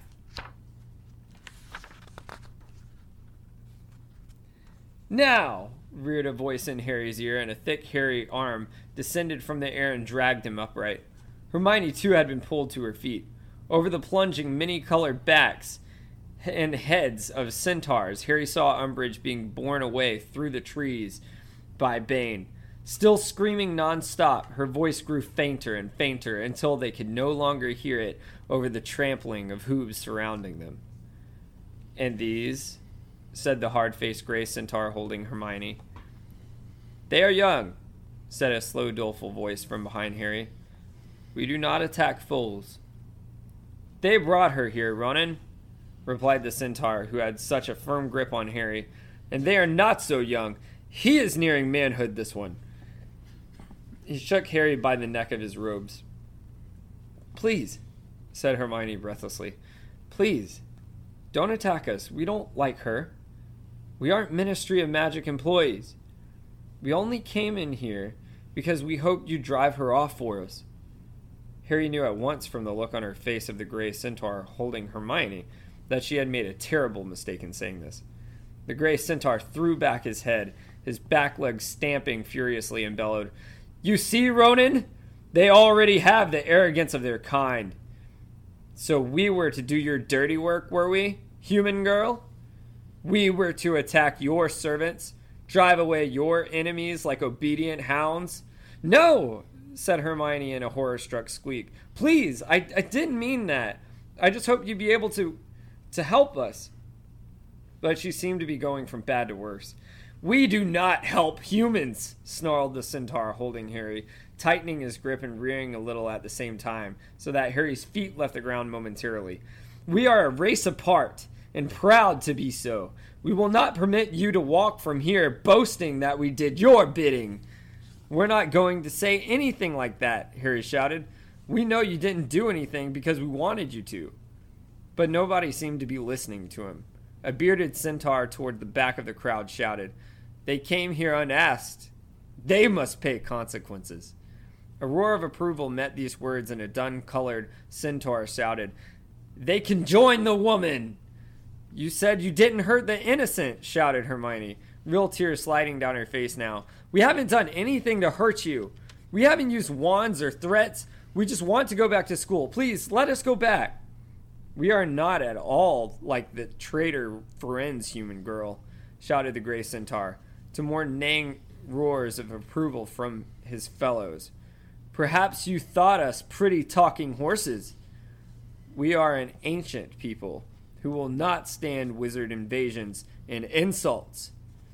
We do recognize your laws and we do acknowledge your superiority. We are. We do do not. not- No, yeah, go back and say we do again. not recognize your Yeah. laws. We do not acknowledge your superiority. We are. That would be interesting if they did, though. But no, we do not. Bowing to Hermione. the, she's our queen. no, but they do not. But they did not hear what else centaurs were. For at the moment, there came a crashing noise on the edge of the clearing so loud that all of them, Harry, Hermione, and the fifty or so centaurs filling the clearing, looked around. Harry's centaur let him fall to the ground again as his hands flew to his bow and quiver of arrows. Hermione had been dropped too, and Harry hurried toward her as two thick tree trunks parted ominously, and the monstrous form of Grawp, the giant, appeared in the gap. The centaurs nearest him backed into those behind. The clearing was now a forest of bows and arrows waiting to be fired, all pointing upon at the enormous grayish face now looming over them from just beneath the thick canopy of branches. Grawp's lopsided mouth was gaping stupidly. They could see his brickle like yellow teeth glimmering in the half light. His dull sludge colored eyes narrowed as he squinted down at the creatures at his feet. Broken ropes trailed from both his ankles. He opened his mouth even wider. Hagger! Harry did not know what Hagger meant, or what the language it was in form, nor did he much care. He was watching Grawp's feet, which were almost as long as Harry's whole body. Hermione gripped his arm tightly. The centaurs were quite silent, staring up at the giant, whose huge round head moved from side to side as he continued to peer amongst them, as though looking for something he had dropped. Hagger! he said again more insistently. Get away from her, giant! called Magorian. You are not welcome among us. These words seemed to make no impression whatsoever on Grawp. He stood a little, the centaur's arms tensed on their bows, and then blow, bellowed, Hagger! A few of the centaurs looked worried now. Hermione, however, gave a gasp. Harry, she whispered. I think he's trying to say Hagrid. At this precise moment, Grawp caught sight of them. the only two humans in the sea of centaurs. He lowered his head another foot or so, staring intently at them. Harry could feel Hermione shaking as Grawp opened his mouth wide again and said in a deep, rumbling voice, Hermy! Goodness, said Hermione, gripping Harry's arm so tightly it was growing numb and looking as though she was about to faint. He. he remembered? Hermy! roared Grawp. Where Hagrid? I don't know, squealed Hermione, terrified. I'm sorry, Grawp, I, I don't know. Grawp one Hagrid! One of the giant's massive hands swooped down upon them. Hermione let out real sarcasm, ran a few steps backward, and fell over. She let out a real a... scream, not sarcasm. oh, sorry. Ran a few steps. Uh, so one of the giant, massive hands swooped down upon them. Hermione let out a real scream. Reading a little too fast here. let out a real sarcasm as they bowed to their queen. yeah. There, there. Wingardium Leviosa, not Leviosa. no. Hermione let out a real scream and ran a few steps backward and fell over. Devoid of a wand, Harry braced himself to punch, kick, bite, or whatever else it took as the hand flew toward them and knocked a snow white centaur off his legs. It was what the centaurs had been waiting for. Grawp's outstretched fingers were a foot from Harry when fifty arrows were soaring through the air at the giant, peppering his enormous face, causing him to howl with pain and rage and straighten up again, rubbing his face with enormous hands, breaking off the arrow shafts, but forcing the heads in still deeper. He yelled and stamped his enormous feet, and the centaurs scattered out of the way. Pebble sized droplets of Grawp's blood showered Harry, as he pulled Hermione to her feet, and the pair of them ran as fast as they could for shelter of, for the shelter of the trees. Once there, they looked back. Grawp was snatching blindly at the centaurs as blood ran all down his face. They were retreating in disorder, galloping away through the trees on the other side of the clearing. As Harry and Hermione watched, Grawp gave another roar of fury and plunged after them, smashing more trees aside as he went. Oh no, said Hermione, quaking so badly that her knees gave way. Oh, that was horrible. And he might kill them all. I'm not that fussed, to be honest, said Harry bitterly. The sound of the galloping centaurs and the blundering giant were growing fainter and fainter. As Harry listened to them, his scar gave another great throb, and a wave of terror swept over him. They had wasted so much time.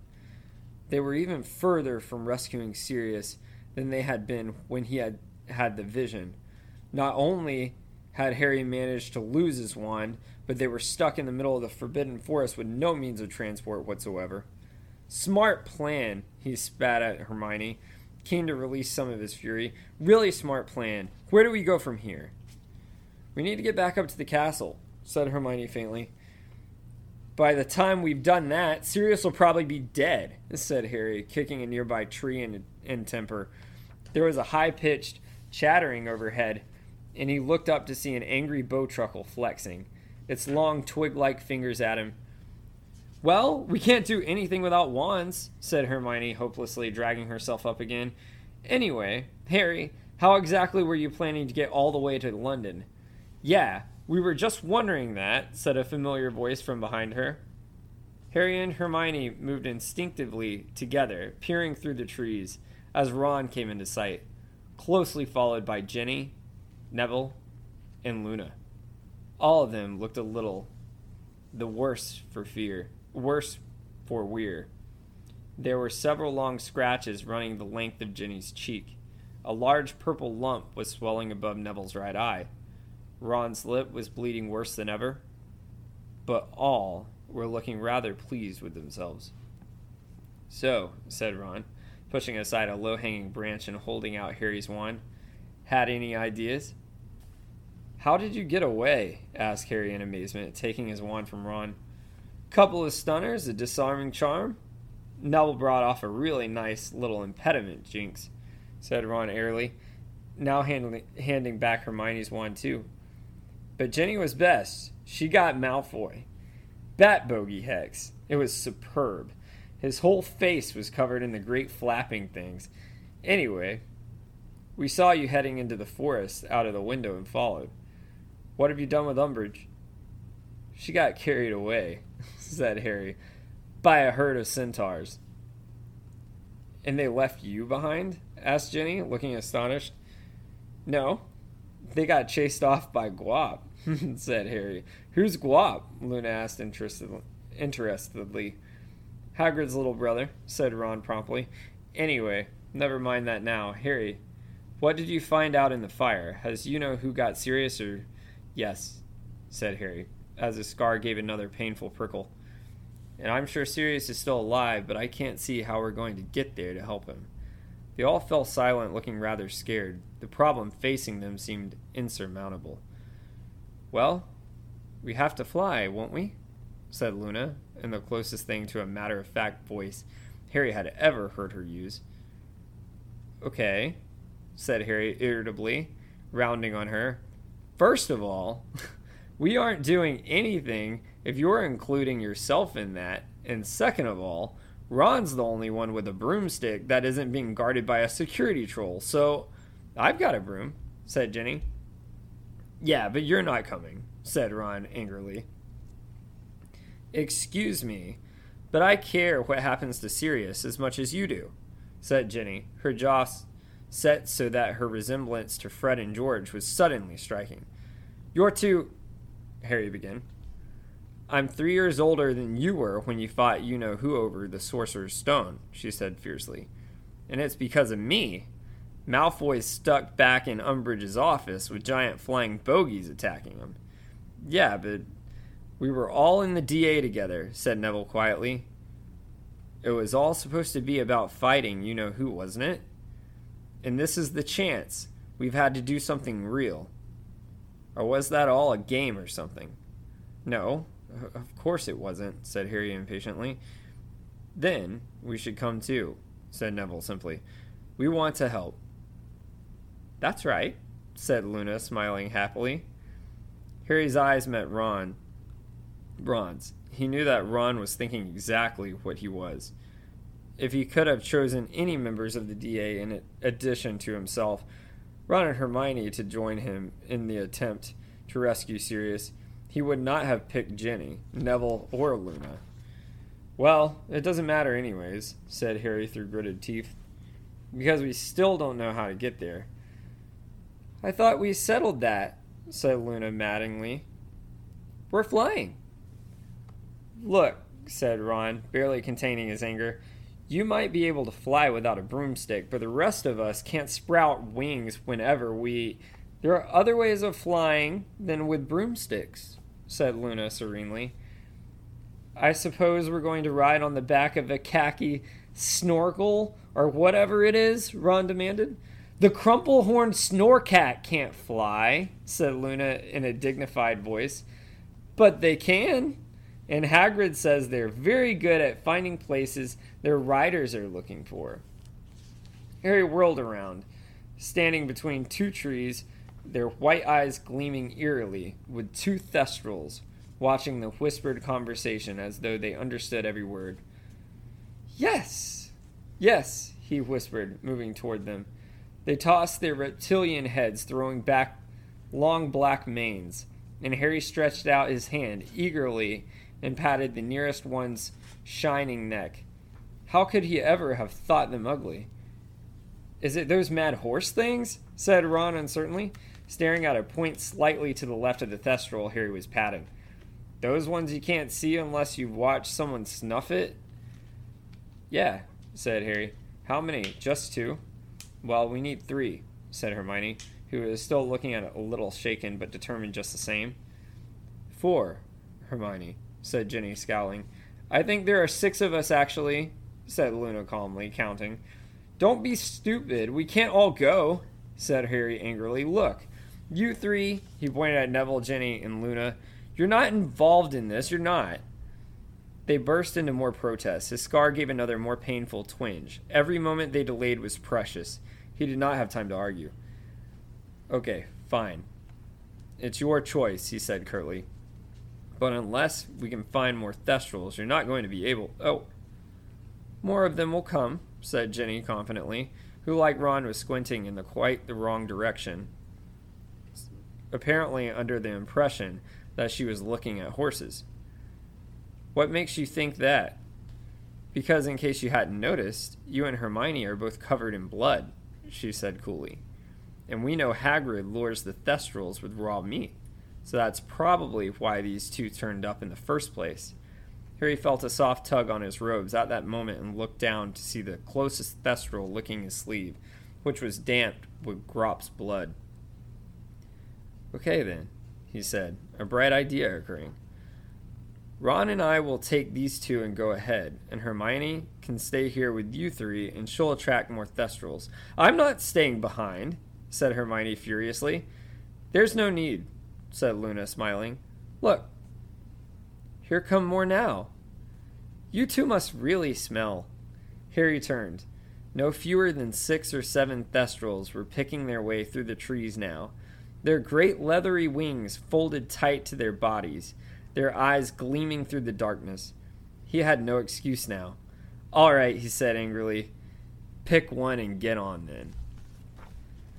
Awesome, man. And uh, yeah, a little bit about that. Like, what an awesome plan by Hermione Granger to even think that going back to the chapter you covered for us um, out of the fire when she was in Umbridge's office there to think that through on the pressure she had based on what they did before when they were with Hagrid uh, going and seeing Grawp on their way back. Like, that was just genius by her.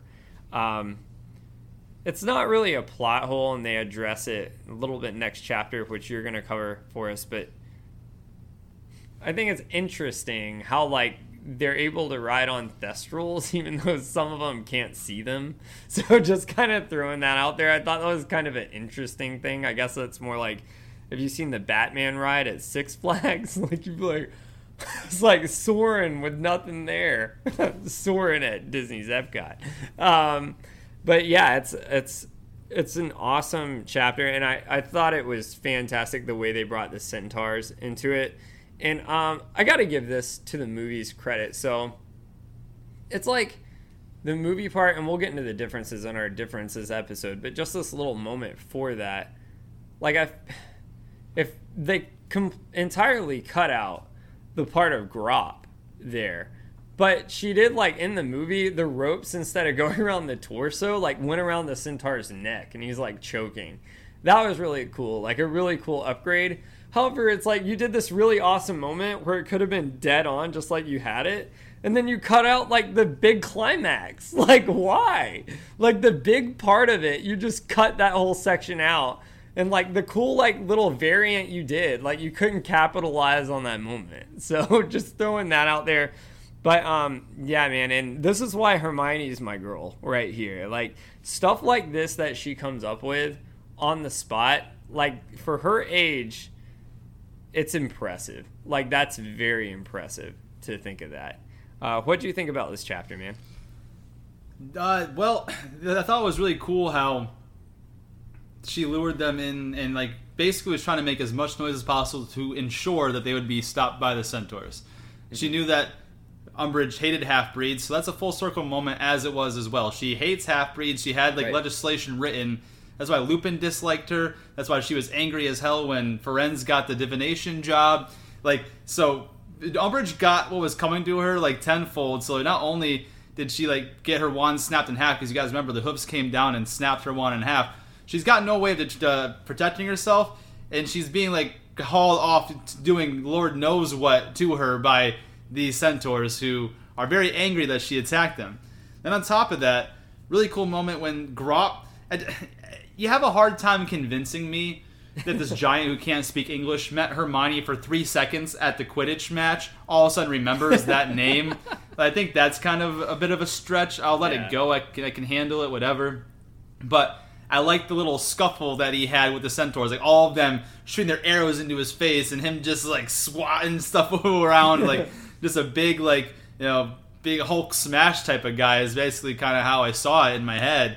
Um, cool. But then, yeah, and then you know the the B listers, we'll call them the B listers for now, like Luna, Neville, and uh, uh, Ginny show up with Ron. They got they ended up escaping from the Inquisitorial Squad, got the wands back. So now like you know, and then Luna actually comes up with an awesome idea with the thrust the Thestrals to take them to the Department of Mysteries. And this is where that full circle moment came. Like we were talking about how their sense of direction is going to come up big later, like how they're very intelligent animals. Like all of that is now coming to this full circle because they're about to ride these creatures. They all. I'm going to read it in this next chapter, Mm-hmm. but to kind of give a quick spoiler away, literally Harry, all he does is say where he wants to go, like take me to the visitors like entrance to the Ministry of Magic in London, and boom, they take him.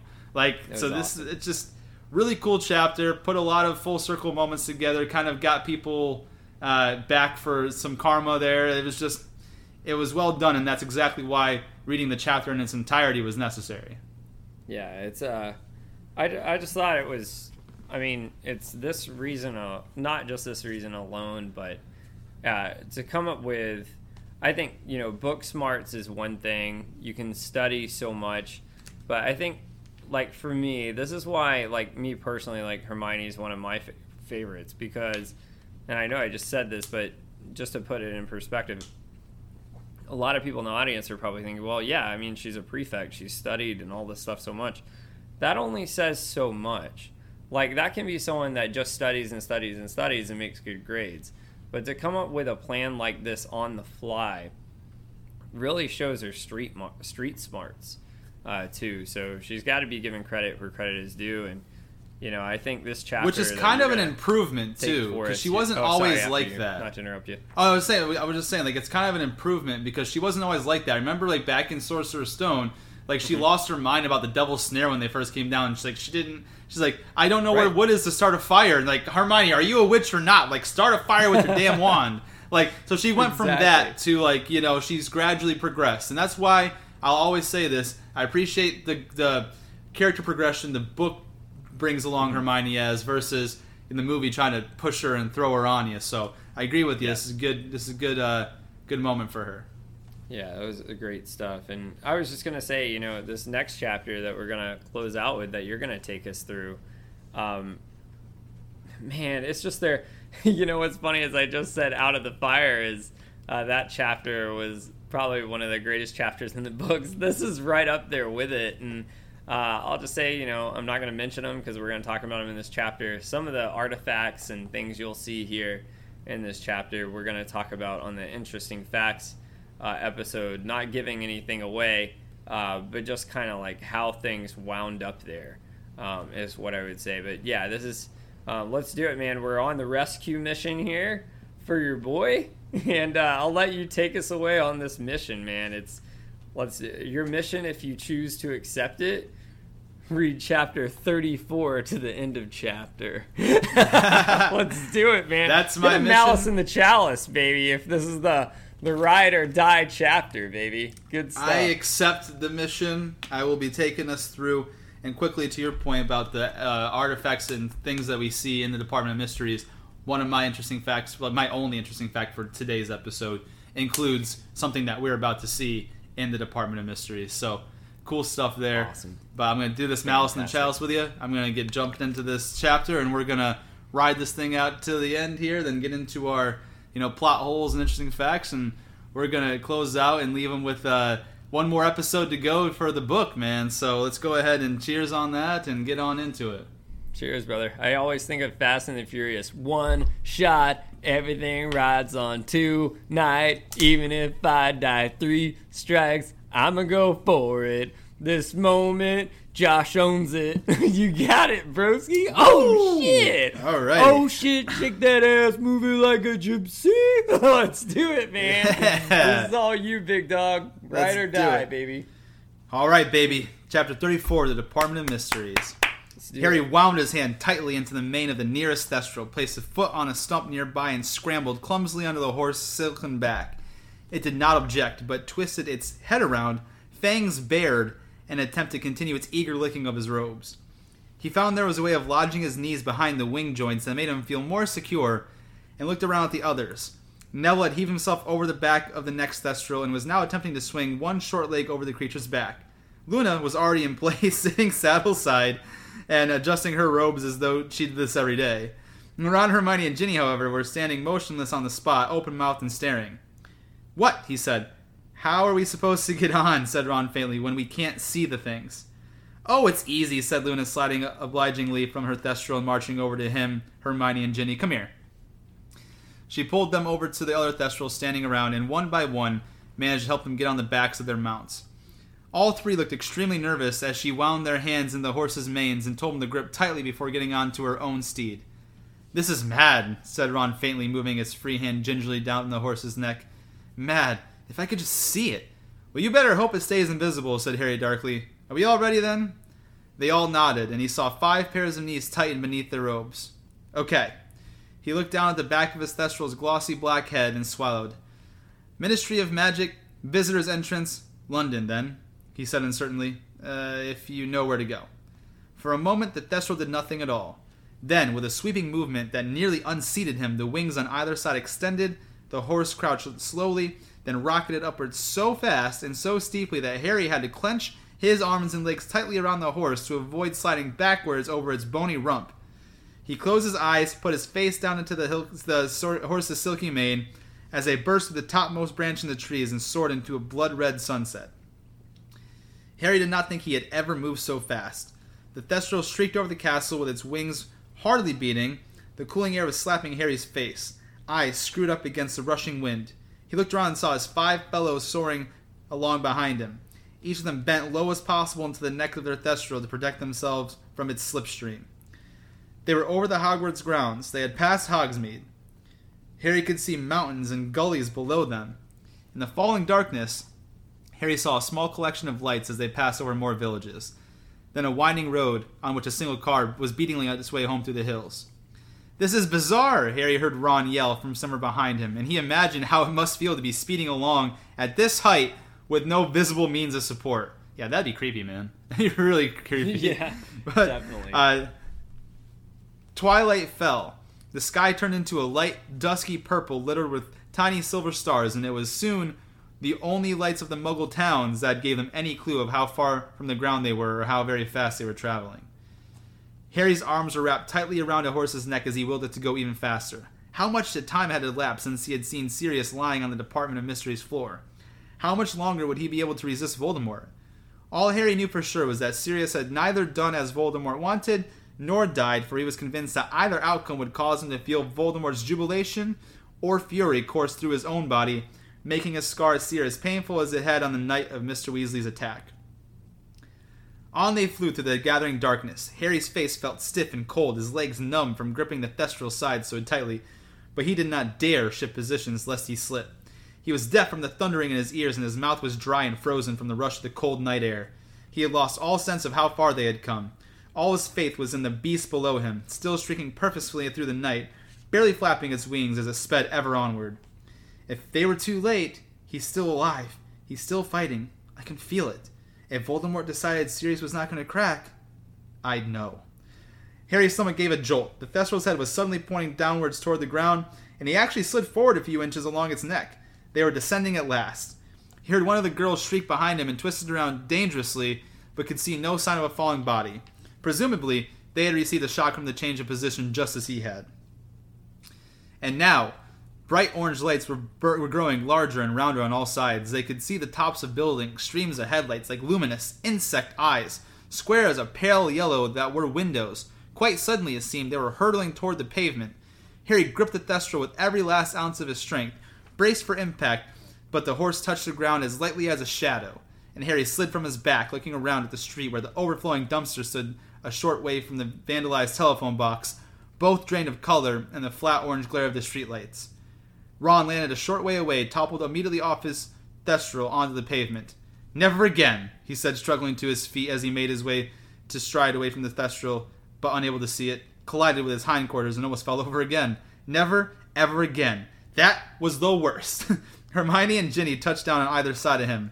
Both slid off their mounts a little more gracefully than Ron, though with similar expressions of relief of being back on firm ground. Neville jumped down shaking, but Luna dismounted smoothly. Where do we go from here then? she asked Harry in a politely interested voice, as though this was all a very interesting day, day trip. Over here, he said, and he gave his thestral a quick, grateful pat, then led the way quickly to the battered telephone box and opened the door. Come on, he urged as others the others on as he hesitated. Ron and Ginny marched in obediently. Hermione, Neville, and Luna squashed themselves in after him, and Harry took one glance back at the Thestrals now foraging for scraps of the rotten food inside the dumpster and forced himself into the box after Luna. Whoever's nearest to the receiver, dial 62442, he said. I'm going to stop here for a brief moment because I just wanted to detail the fact that Chase has a cool, interesting fact today about this very moment, guys. So stay tuned, keep your ears peeled. He's got something for you at the end of this episode with this little moment right here. So, uh. Ron did it. His arm bent bizarrely to reach the dial. As it whirred back into place, the cool female voice sounded inside the box. Welcome to the Ministry of Magic. Please state your name and business. Harry Potter, Ron Weasley, Hermione Granger, Harry said very quickly, Ginny Weasley, Neville Longbottom, Luna Lovegood. We're here to save someone unless your ministry can do it first. Thank you, said the cool female voice. Visitors, please take the badges and attach them to the front of your robes. Half a dozen badges slid out of the metal chute they were returned where, the returned coins usually appeared. Hermione scooped them up and handed them mutely to Harry over Ginny's head. He glanced at the topmost one. Harry Potter, Rescue Mission. Visitor to the Ministry, you are required to submit to a search and present your wand for registration at the security desk, which is located at the far end of the atrium. Fine, said Harry loudly. His scar gave another throb. Now can we move? The floor of the telephone box shuddered and the pavement rose up past the glass windows of the telephone box. The scavenging Thestrals were sliding out of sight. Blackness closed over their heads, and with a dull, grinding noise, they sank down into the depths of the Ministry of Magic. A chink of soft golden light hit their feet and, widening, rose up their bodies.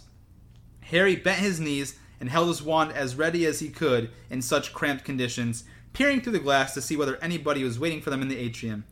But it seemed to be completely empty. The light was dimmer than it had been by day. There were no fires burning beside the mantelpieces set into the walls, but he saw as the lift slid smoothly to a halt that golden symbols continued to twist sinuously in the dark blue ceiling. The Ministry of Magic wishes you a pleasant evening, said the woman's voice. The door of the telephone box burst open and Harry toppled out of it, followed closely by Neville and Luna, and the only sound in the atrium was a steady rush of water from the golden fountain, where jets from the wands of the witch and wizard, the point of the centaur's arrow, the tip of the goblin's hat, and the house-elf's ears continued to gush into the surrounding pool. Come on, said Harry quietly, and the six of them sprinted down the hall. Harry in the lead. Past the fountain, towards the desk where a security man who had weighed Harry's wand had sat, it was now deserted. Harry felt sure that there ought to be a security person there. Sure that their absence that was an ominous sign, and his feeling of foreboding increased as they passed through the golden gates to the lifts. He had pressed the nearest down button, and a lift clattered into sight almost immediately. The golden grills slid apart with a great, echoing clanking, and they dashed inside.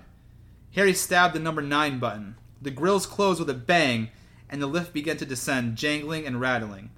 Harry had not realized how noisy the lifts were the day he had called Mr. Weasley. He was sure that the din would raise every security person within the building. Yet, when the lifted halted, when the lift halted, the cool female voice said, "Department of Mysteries," and the grill slid open again. They stepped out into the corridor where nothing was moving but the nearest torches flickering in the rush of air from the lift. Harry turned toward the plain black door. After months and months of dreaming, dreaming about it, he was here at last. Let's go, he whispered, and he led the way down the corridor. Luna right behind him, gazing around with her mouth open slightly. Okay, listen, said Harry, stopping again within six feet of the door. Maybe, maybe a couple people should stay here as a lookout. And, and how are we going to let you know when something's coming? asked Ginny, her eyebrows raised. You could be miles away. We're coming with you, Harry, said Neville. Let's get on with it, said Ron firmly. Harry still did not want to take all of them, but it seemed he had no choice. He turned to face the door and walked forward, just as, eh, as he had in his dream. It swung open, and he marched over the threshold with the others at his heels. They were standing in a large, circular room. Everything in here was black, including the floor and the ceiling. Identical, unmarked, handleless black doors were set at intervals all around the black walls, interspersed with branches of candles whose flames burned blue. Their cool, shimmering light reflected in the shining marble floor so that it looked like as though they were there was dark water underfoot. Someone shut the door, Harry muttered. He regretted giving this order the moment Neville had obeyed it. because without the long chink of light from the torchlit corridor behind them, the place became so dark that for a moment the only things they could see were the bunches of shivering blue flames on the walls and their ghostly reflections in the floor below. In his dream, Harry had always walked purposely across the room to the door immediately opposite the entrance and walked on. But there were a dozen doors here, and just as he was gazing ahead at the doors opposite him, trying to decide which one was the right one, there was a great rumbling noise, and the candles began to move sideways. The circular wall was rotating. Hermione grabbed Harry's arm as though frightened the floor might move too, but it did not. For a few seconds, the blue flames around them were blurred to resemble neon lines as the wall sped around them, and then, quite as suddenly as it had started, the rumbling stopped and everything became stationary once again. Harry had blue streaks had Harry's eyes had blue streaks burned into them. It was all he could see. What was that about? whispered Ron fearfully. I think it was to stop us knowing which door we came in from, said Ginny in a hushed voice. And Harry realized at once she was right. He could no sooner have picked the exit from the other doors than located an ant upon the jet black floor. Meanwhile, the door through which they needed to proceed could be any of the dozens surrounding them. How are we going to get back out? said Neville uncomfortably. Well, that doesn't matter now, said Harry forcefully, blinking to try and erase the blue lines from his vision and clutching his wand tighter than ever. We won't need to get out until we found Sirius. Don't go calling for him, though, said Hermione urgently, but Harry had never needed her advice less. His instinct was to keep as quiet as possible for the time being. Where do we go then, Harry? Ron asked. I don't. Harry began. He swallowed. In the dreams, I went through the door at the end of the corridor from the lifts into a dark room. That's this one. And then I went through a door into a room that kind of glitters. We should try a few doors, he said. I'll know the right way when I see it. Come on. He marched straight at the door now facing him, the others following close behind him, set his left hand against the cool, shining surface, raised his wand ready to strike at the moment it opened, and pushed. It swung open easily. After the darkness of the first room, the lamps hanging low on the golden chains from the ceiling gave the impression that this long rectangular room was much brighter, though there was no glittering, shimmering lights, as Harry had seen in his dream. The place was quite empty, except for a few desks, and in the very middle of the room, an enormous glass tank of deep green water, big enough for all of them to swim in, which contained a number of pearly white objects that were drifting lazily around in the liquid. What are those things? whispered Ron. I don't know, said Harry. Are they fish? breathed Ginny. They're Aquavirius maggots, said Luna excitedly. Dad said the ministry was breeding. No, said Hermione. She sounded odd. She moved towards the, to look at the side of the tank. They're brains. Brains? Yes, I wonder what they're doing with them. Harry joined her at the tank. Sure enough, there could be no mistake now that he saw them at close quarters. Glimmering eerily, they drifted in and out of sight in the depths of the green water, looking something like slimy cloud flowers. Let's get out of here, said Harry. This isn't right. We need to try another door. There are doors here, too, said Ron, pointing at the walls. Harry's heart sank. How big was this place? In my dream, I went through that dark room into the second one, he said. I think we should go back and try from there. So they hurried back into the dark circular room. The ghostly shapes of the brains were now swimming before Harry's eyes instead of the blue candle flames. Wait, said Hermione sharply as Luna made to close the door of the brain room behind them. Flagrate! She drew with her wand um, in midair, and a fiery X appeared at the door. No sooner had the door clicked shut behind them, there was a great rumbling, and once again the wall began to revolve very fast. But now there was a great red gold blur amongst the faint blue, and when all became still again, the fiery cross still burned, showing the door that they had already tried. Good thinking, said Harry. Okay, let's try this one. Again, he strode directly at the door facing him, pushed it open with his wand raised, and the others at his heels.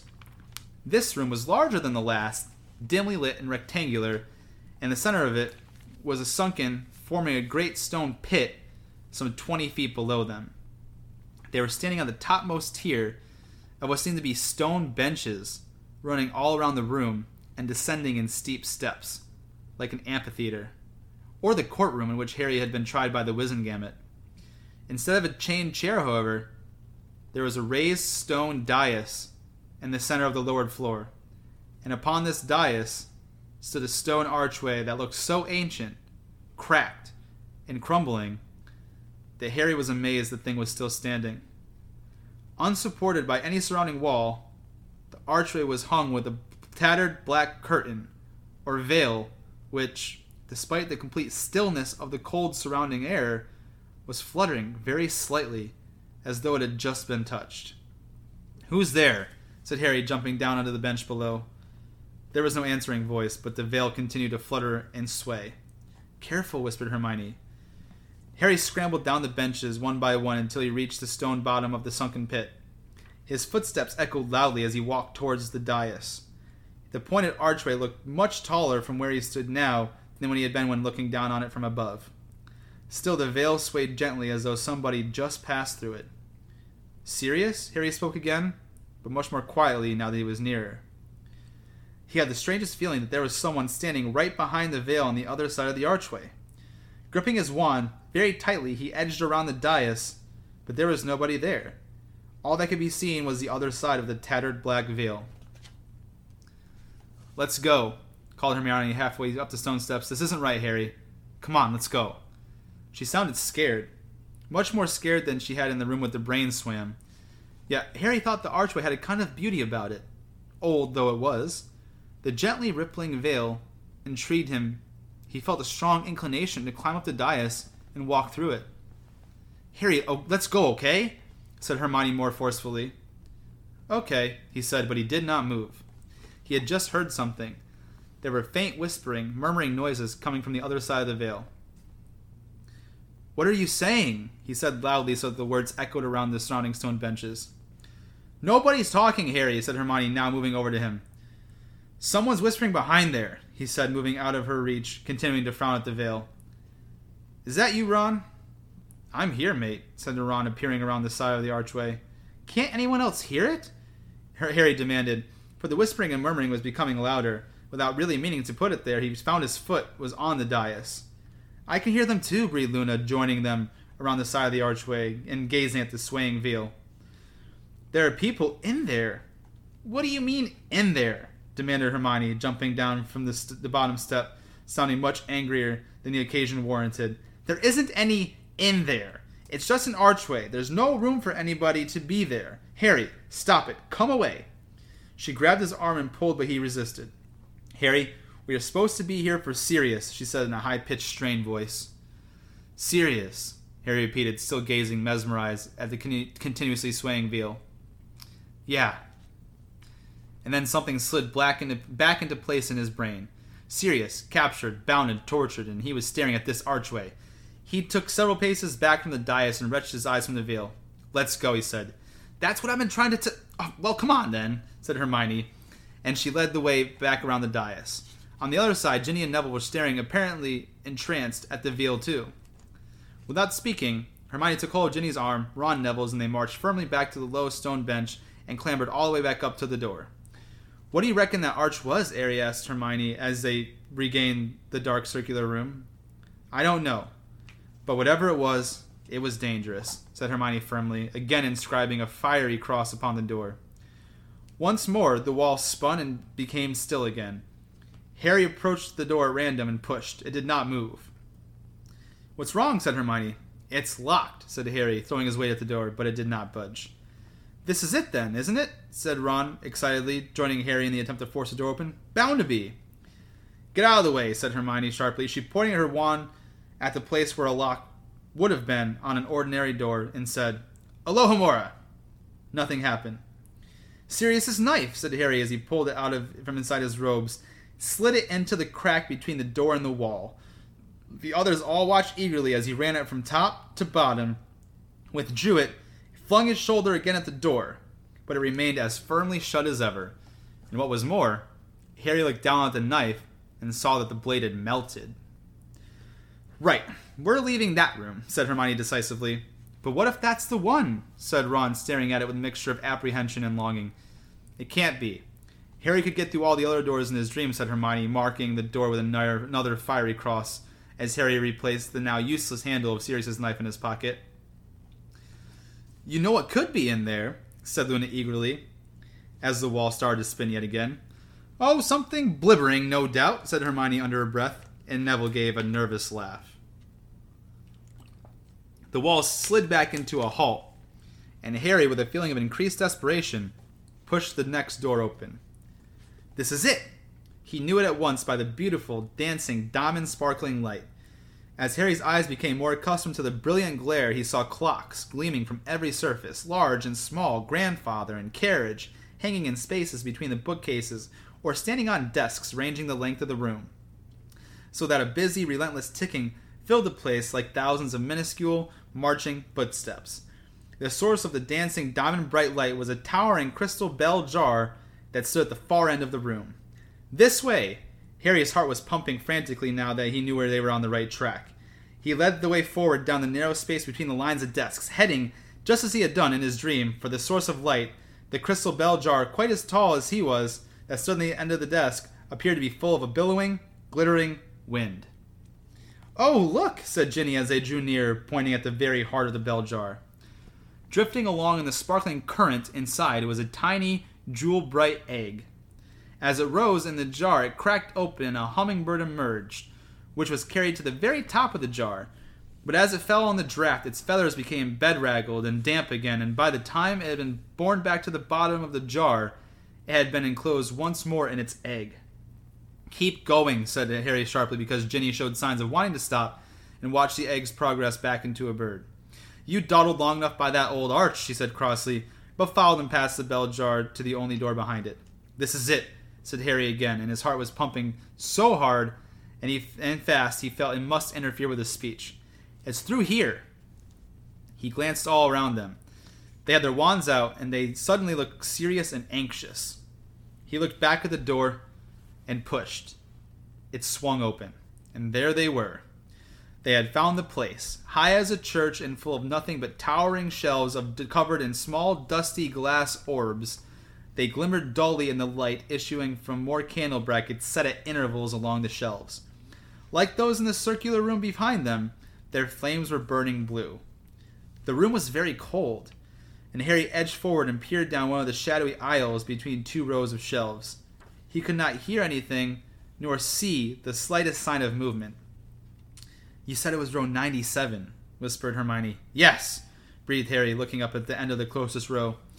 Beneath the branch of blue glowing candles protruding from it was a glimmering silver figure 53. We need to go right, I think, whispered Hermione, squinting to the next row. Yes, that's 54. Keep your wands out, said Harry softly. They crept forward, staring behind them as they went on down the long alleys of the shelves. The farthest ends of which were near in total darkness, tiny yellowing labels had been stuck beneath each glass orb on the shelf. Some of them had a weird liquid glow, others were as dull and dark within as blown light bulbs. They passed row 84, 85, and Harry was listening hard for the slightest sound of movement. But Sirius might be gagged now, or else unconscious, or, an unbidden voice inside his head, he might be already dead. I'd have felt it, he told himself, his heart now hammering against his Adam's apple. I'd already know. 97, whispered Hermione. The group stood around the end of the row, gazing at the alley beside it, but there was nobody there. He's right down at the end, said Harry, whose mouth had become slightly dry. You can't see it properly from here. Here and he led them forward between the towering rows of glass balls, some of them which glowed softly as they passed. He should be near here, whispered Harry, convinced that every step was going to bring the ragged form of Sirius into view upon the darkened floor. Anywhere here, really close. Harry, said Hermione tentatively, but he did not want to respond. His mouth was very dry now. Somewhere about here, he said. They had reached the end of the row and emerged into more dim candlelight. There was nobody there at all. All was echoing, dusty silence. He might be, Harry whispered hoarsely, peering down the next the alley next door. Or maybe he hurried to look down the one behind that. Harry, said Hermione again. What? he snarled. Don't think Sirius is here. Nobody spoke. Harry did not want to look at any of them. He felt sick. He did not understand why Sirius was not here. He had to be here. This is where he, Harry, had seen him. He ran up the space at the end of the row, staring down them. Empty aisle after empty aisle flickered past. He ran the other way, back past his staring companions. There was no sign of Sirius anywhere, nor any hint of a struggle. Harry, Ron called. What? He did not want to hear what Ron had to say, did not want to hear Ron tell him that he had been stupid, or suggest they ought to go back to Hogwarts. But the heat was rising in his face, and he felt as though he would like to skulk down here in the darkness for a while before facing the brightness of the atrium above and the others' accusing stares. Have you seen this? said Ron. What? said Harry, but eagerly this time. It had to be a sign that Sirius had been there, a clue. He strode back to where they were all standing, a little way down row 97, but found nothing except Ron staring at one of the dusty glass spheres on the shelf. What? repeated Harry glumly. It's got your name on, said Ron. Harry moved a little closer. Ron was pointing at one of the small glass spheres that glowed with a dull inner light, though it was very dusty and appeared not to have been touched for many years. My name? said Harry blankly. He stepped forward. Not as tall as Ron, he had to crane his neck to read the yellowish label affixed to the shelf right behind the dusty glass ball. In the spidery writing was written a date of some 16 years previously, and below that, SPT to APWBD, Dark Lord, and question mark Harry Potter. Harry stared at it. What is it? Ron asked, sounding unnerved. What's your name doing down here? He glanced along at the other labels on that stretch of shelf. I'm not here, he sounded perplexed. None of the rest of us are. Harry, I don't think you should touch it, said Hermione sharply, as he stretched out his hand. Why not? He said. It has something to do with me, isn't it? Don't, Harry, said Neville suddenly. Harry looked around at him. Neville's round face was shining slightly with sweat. He looked as though he could not take any more uh, suspense. It's got my name on, said Harry and feeling slightly reckless, he closed his fingers around the dusty ball's surface. He had expected it to feel cold, but it did not. On the contrary, it felt as though it had been lying in the sun for hours, as though the glow of light within was warming it. Expecting, even hoping, that something dramatic was going to happen, something exciting that might make their long and dangerous journey worthwhile after all, he lifted the glass ball down from its shelf and stared at it. Nothing happened whatsoever. The others moved in closer around Harry, gazing at the orb as he brushed it free of the clogging dirt.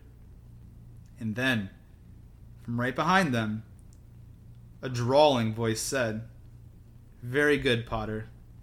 Now turn around, nice and slowly, and give that to me. Oh, shit. And that is where we are stopping today with the book. But some crazy things about this chapter.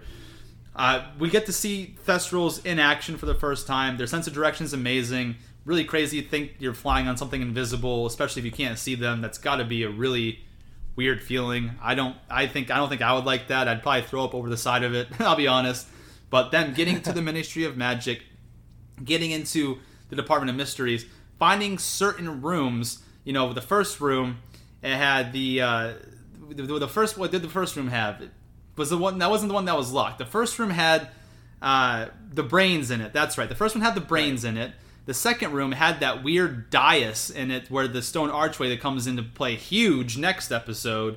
Yeah. That the, the little black veil like you know flapping in the archway. And then the third room had the uh, clocks, and that's the right room, and it had the bird going from an egg, kind of like the sands of time type of deal, you know, constantly right. going from the life cycle of, of a bird. They get to the you know they do everything they can. They get to the right place where they think Sirius is. All of a sudden, looking at these orbs on it. One has Harry's name on it. Sirius is nowhere to be found. He grabs it, and then a voice says, "Very good, Potter. Now turn around nice and slowly and give that to me." And it says a drawling voice, so you have an idea of who it's going to be. I'm not going to tell you who it is, but it sets up the action-packed final episode that Chase and I are going to give you for the book next week, uh, episode seven. So that's where I wanted to leave what I had to say. Did you have anything you wanted to add to this chapter? Uh, just a couple of things. Um, one thing I had an issue with with the film is so in the book it's pretty clear. It's pretty damn clear that it's a black tattered veil. Like it's a black veil.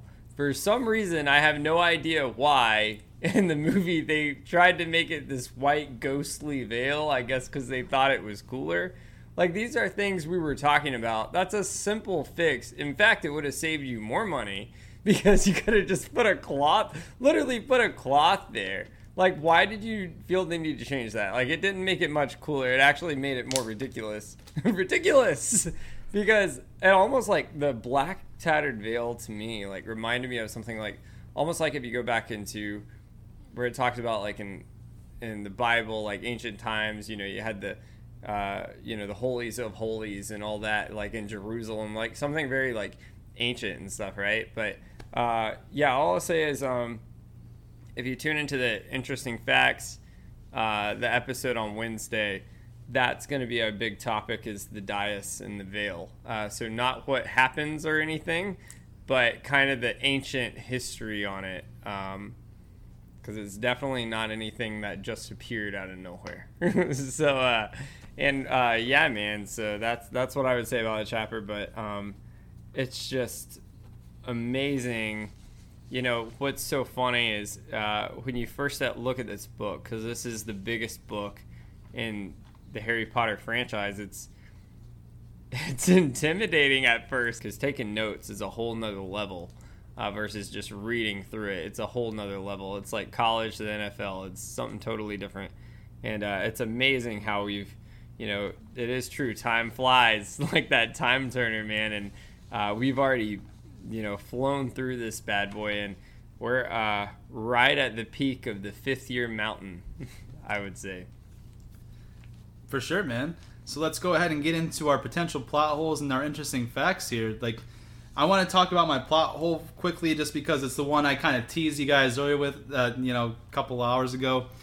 But in page 709, when McGonagall tells the class that they will receive their OWL scores by mail sometime in July, that's completely contradictory to where in Prisoner of Azkaban, on the second paragraph of page 430, it says Percy had got his top grade NEWTs, Fred and George had scraped a handful of OWLs each, before they had even left Hogwarts, before they'd even left for summer break. So, which is it? Is it you get your scores by mail in July, or do you get them before you leave for summer break? So, one of them's wrong here. Definitely a plot hole. There's not really much arguing that. Like it's like I, I have like the page number and the paragraph. Anyone can go back and check it. Guys, go ahead and Prisoner of Azkaban, open your books. On the second paragraph of page 430, Percy had gotten his top grade NEWTs Fred and George had scraped a handful of OWLs each, and this is before they board the Hogwarts Express to go home for the summer break. So someone's lying. That's all I'm saying. yeah, that's. That, I mean, unless it was delayed this summer, like maybe something was going on when it was really delayed. Oh, no, I don't man. know. That's the only stretch I can make out of that. But that's. I think that's a clear plot hole. I think she just forgot. 100. percent I think so too, man. Do you have any plot holes that you noticed during this time period? No, man. I mean, that's what I was saying. The only plot hole I really had, but and I mean, they explain it like how they wrote on it. Um, the only plot, and it's a bit of a stretch. It's really just me digging into it. But the fact that like they can't see him and still riding, and Luna was able to like guide them how to get on it, like. I mean, what are they holding? Like, how do they know what to hold on to? What if Ron wound up grabbing like a spike and it went through his hand? versus like, oh, I'm holding onto the wings. Oh shit. Oh man, it just crucified me. like I, I don't know, man. I mean, that's it's really just a bit of a stretch because I like the way she just tackled it straight on and answered it, but it, it just kind of made like I was wondering. It was one of those things where it makes you wonder if she wrote herself into a corner and was like, screw it. Like, we're just going with it at this point. So, but I like the way she answered it. So I got to give her props. But that was the real the only. Sorry. Only thing I could say to that is that maybe like Luna got him in that position and like he just didn't move. Like he, he just like held on and said, "That's it. Whatever happens, happens here." But I ain't moving right. a muscle. That's the only thing I could kind of think of. But it kind of reminds me of like what I was saying about like, you know, it's not really a plot hole, but I, I have I find it hard to believe that Grawp meets Hermione and Harry for 30 seconds after a Quidditch match, and then they end up in the forest with the centaurs, and all of a sudden he's like, Hermy, where's Hagrid? like what? And he just knew like, to come there. Like yeah, all of a sudden, just, just, knew to go that way. So, like deep in the fucking back of the forest. Like, like it yeah. described them as like way back, like in Aragog's lair, and you just I, randomly knew to go find them there. Like someone explain that. And uh, not to cut you off, just going off on the explaining the Thestrals thing real quick. I brought this up back in Game of Thrones. Why is it no one in these franchises, the two biggest franchises ever, Harry Potter and Game of Thrones, no one has saddles? Like, why the hell does no one have any fucking saddles? Excuse my language. Like, all literally, we described in Goblet of Fire, like Dumbledore like waved his wand and made a bunch of guitars here, up here. These guys have spent months in the DA conjuring Patronuses, and no one knows how to make a saddle. Like, come on. Well, like, I mean, I don't know. to be fair, not as fantasy esque, right? Think about this for a second. Like they weren't planning on riding the Thestrals. That just what appeared to them at the time. It's not like they like, oh, let me go get my saddle real quick. You know what I mean? Like they didn't really have time to think okay. about it. You know, this is just something that popped up, and that was the only choice they had at the time. So I guess like my Yeah. argument to that. But no, it's funny because we talk about other franchises too, like people who've read the Eragon books. The saddle was a very big part of you know the Ar- the Eragon cycle, I Yeah. guess I could say, not trilogy. So, but anyways, how about you go ahead and give them your interesting fact, and then I'll give. Well, I'll, I'll give my interesting fact. You give yours, and then I'll I'll break us down. Does that sound good? Sounds good, man. It works for me, brother. Awesome. So my interesting fact is about that door that they could not get open. So part of it gets a little like I don't want to give some part of it away because Dumbledore mentioned something about it later on in this book. But I'll tell you a, a little bit about a quick excerpt of an interview that J.K. Rowling gave about that room. So, what she said in discussions with fans is that it's called the Love Room.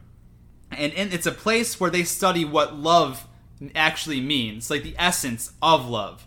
It's uh, so the room she says she believes would have at its center a kind of fountain or a well that contains a love potion, very powerful love potion. That's what they would have found in the love room.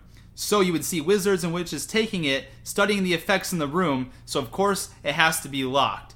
So and, and they talk about what type of love potion it would be and because it's it's tough because I don't want to give too much away because it kind of comes up next book a little bit about uh, exactly what it is. I guess I don't know if I should.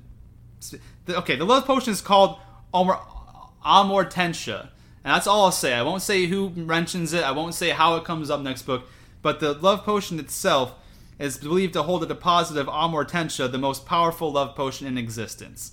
So that's why you know with the with the charm, Alohomora couldn't unlock the door. Sirius's knife could unlock any unlockable door. Not only could it not unlock the door, it melted his blade. So number one, that's kind of sad because you know when we we get to next episode, you know we're gonna find out why. You know, but uh, now Harry had, doesn't have a knife from Sirius to open unlockable doors, which you know really would come in handy. He tried it on the wrong door and it melted the blade. But that's a little bit about what that room is, because people were wondering, you know, is it just a room full of like uncontainable energy, so it can't be open? Because you open it, you just like immediately die, or what's in there? And so it actually is like the essence of love, uh, the the power of it, like the beauty and the dark side of everything embodied by the essence of love is what is contained in that room. And so with that, I'll turn it over to Chase for his interesting fact.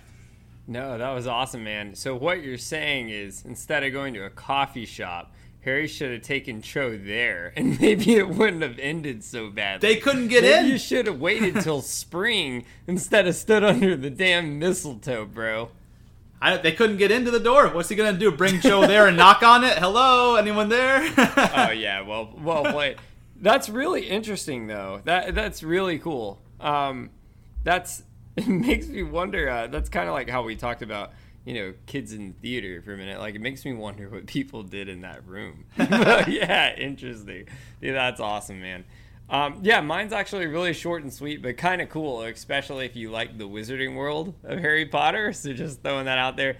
Um, Jay Nelly and I will try to visit at some point the Wizarding World. yeah, grab butterbeers or something one day. But um, this is a cool fact. So, uh, you know, the ministry number that Jay Nelly, our own Jay Nelly, brought up. So that number, guys, is six two four four two. The way I figured found this out, so there it came to my mind like something's odd about those numbers because if you think about it, it's kind of a pattern. Like the number seems different. So I started researching it. If you go to pottermore.com, and actually there's a guy that broke this down in a chart, and it took him forever to figure it out before he interviewed J.K. Rowling, and she confirmed it because it's very, it just shows how genius she is, how like the devil's in the details, right?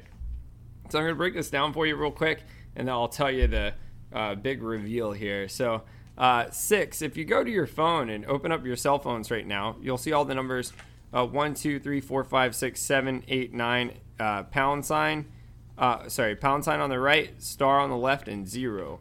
So if you go to six, six has the three letters M, N, and O. If you go to two, two has the letters A, B, and C.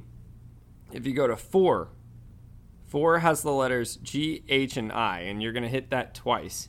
And then if you go to two, once again, that has A, B, and C. So what this actually says Is that spell magic? says magic. Come on, man. ding, ding, ding.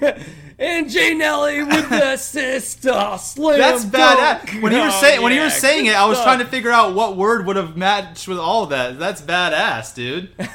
Dude, it, it was great, man. It, it was awesome. Holy shit, Um, that's awesome. It was so cool. And here's a, another cool trick to the trade. So, a lot of people know how there's two wizarding worlds of Harry Potter. Kind of a benefit we have, and we'll have to do this one day. we'll put it on like a live stream or something. You're talking about at the theme park, right? Not like in the not in the story. That theme park. Okay. Theme park. I wish I could jump through the book, but unfortunately, guys, like we've talked about before on this show, don't try this at home or practice actual magic. This is all fantasy, hence fact or fantasy. That's the idea here, guys. Don't start a séance in your house, please. Do not. Please do not conjure up these numbers and make up some pattern. No, it was literally made to say magic, not some devil word or whatever you're trying to say. Uh, don't try this at home. Go to the Wizarding World of Harry Potter, pay for a ticket, or if you know someone that can get you tickets as a gift. So, theme park, not real, but fun to see. Um, so, there's actually two. A lot of people don't know. There's one in California, and there's one in Florida, here in our town here. Home J Nelly and, and Chase over here.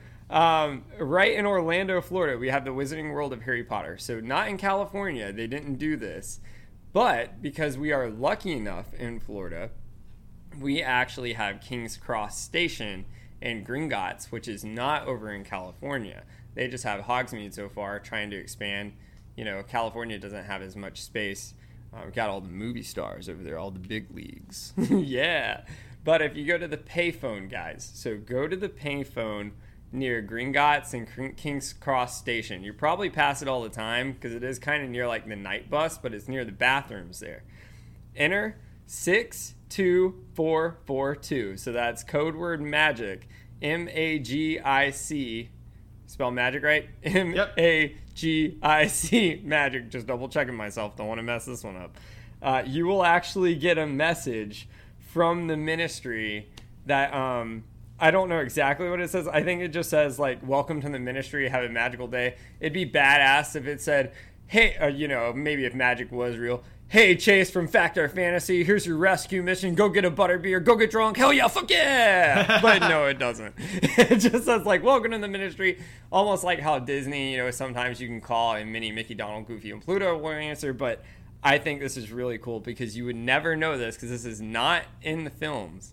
This is only in the book. So if you're a true Potter fan, like Jay Nelly and I are, all our Potterheads out there, go to the Wizarding World of Harry Potter, Universal Orlando, not California. Please don't give me a call or leave a comment on our page or a bad review because you went to the wrong spot. That's on the West Coast. Please do not do that.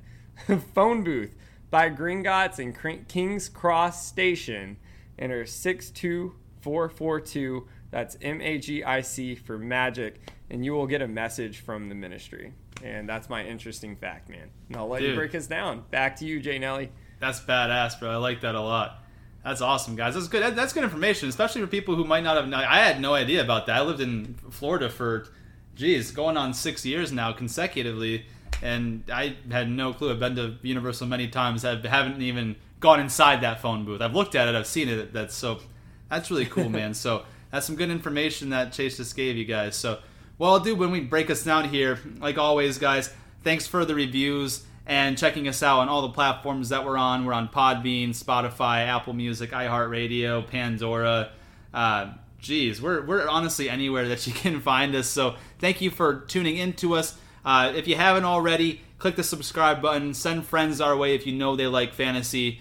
Uh, we're happy to have all fans, old and new, uh, casual and diehard. We're accepting of everyone over here at Factor Fantasy. So uh, give us a like, subscribe, leave us a review, comment, send us some stuff. Uh, we like the interaction with the people who listen to our show and the type of work that we put into it. We love feeling appreciated that you guys uh, really enjoy it as well. So, what I'll say for today is that this has been another ridiculous production. Chase and Josh, Factor Fantasy, signing, off.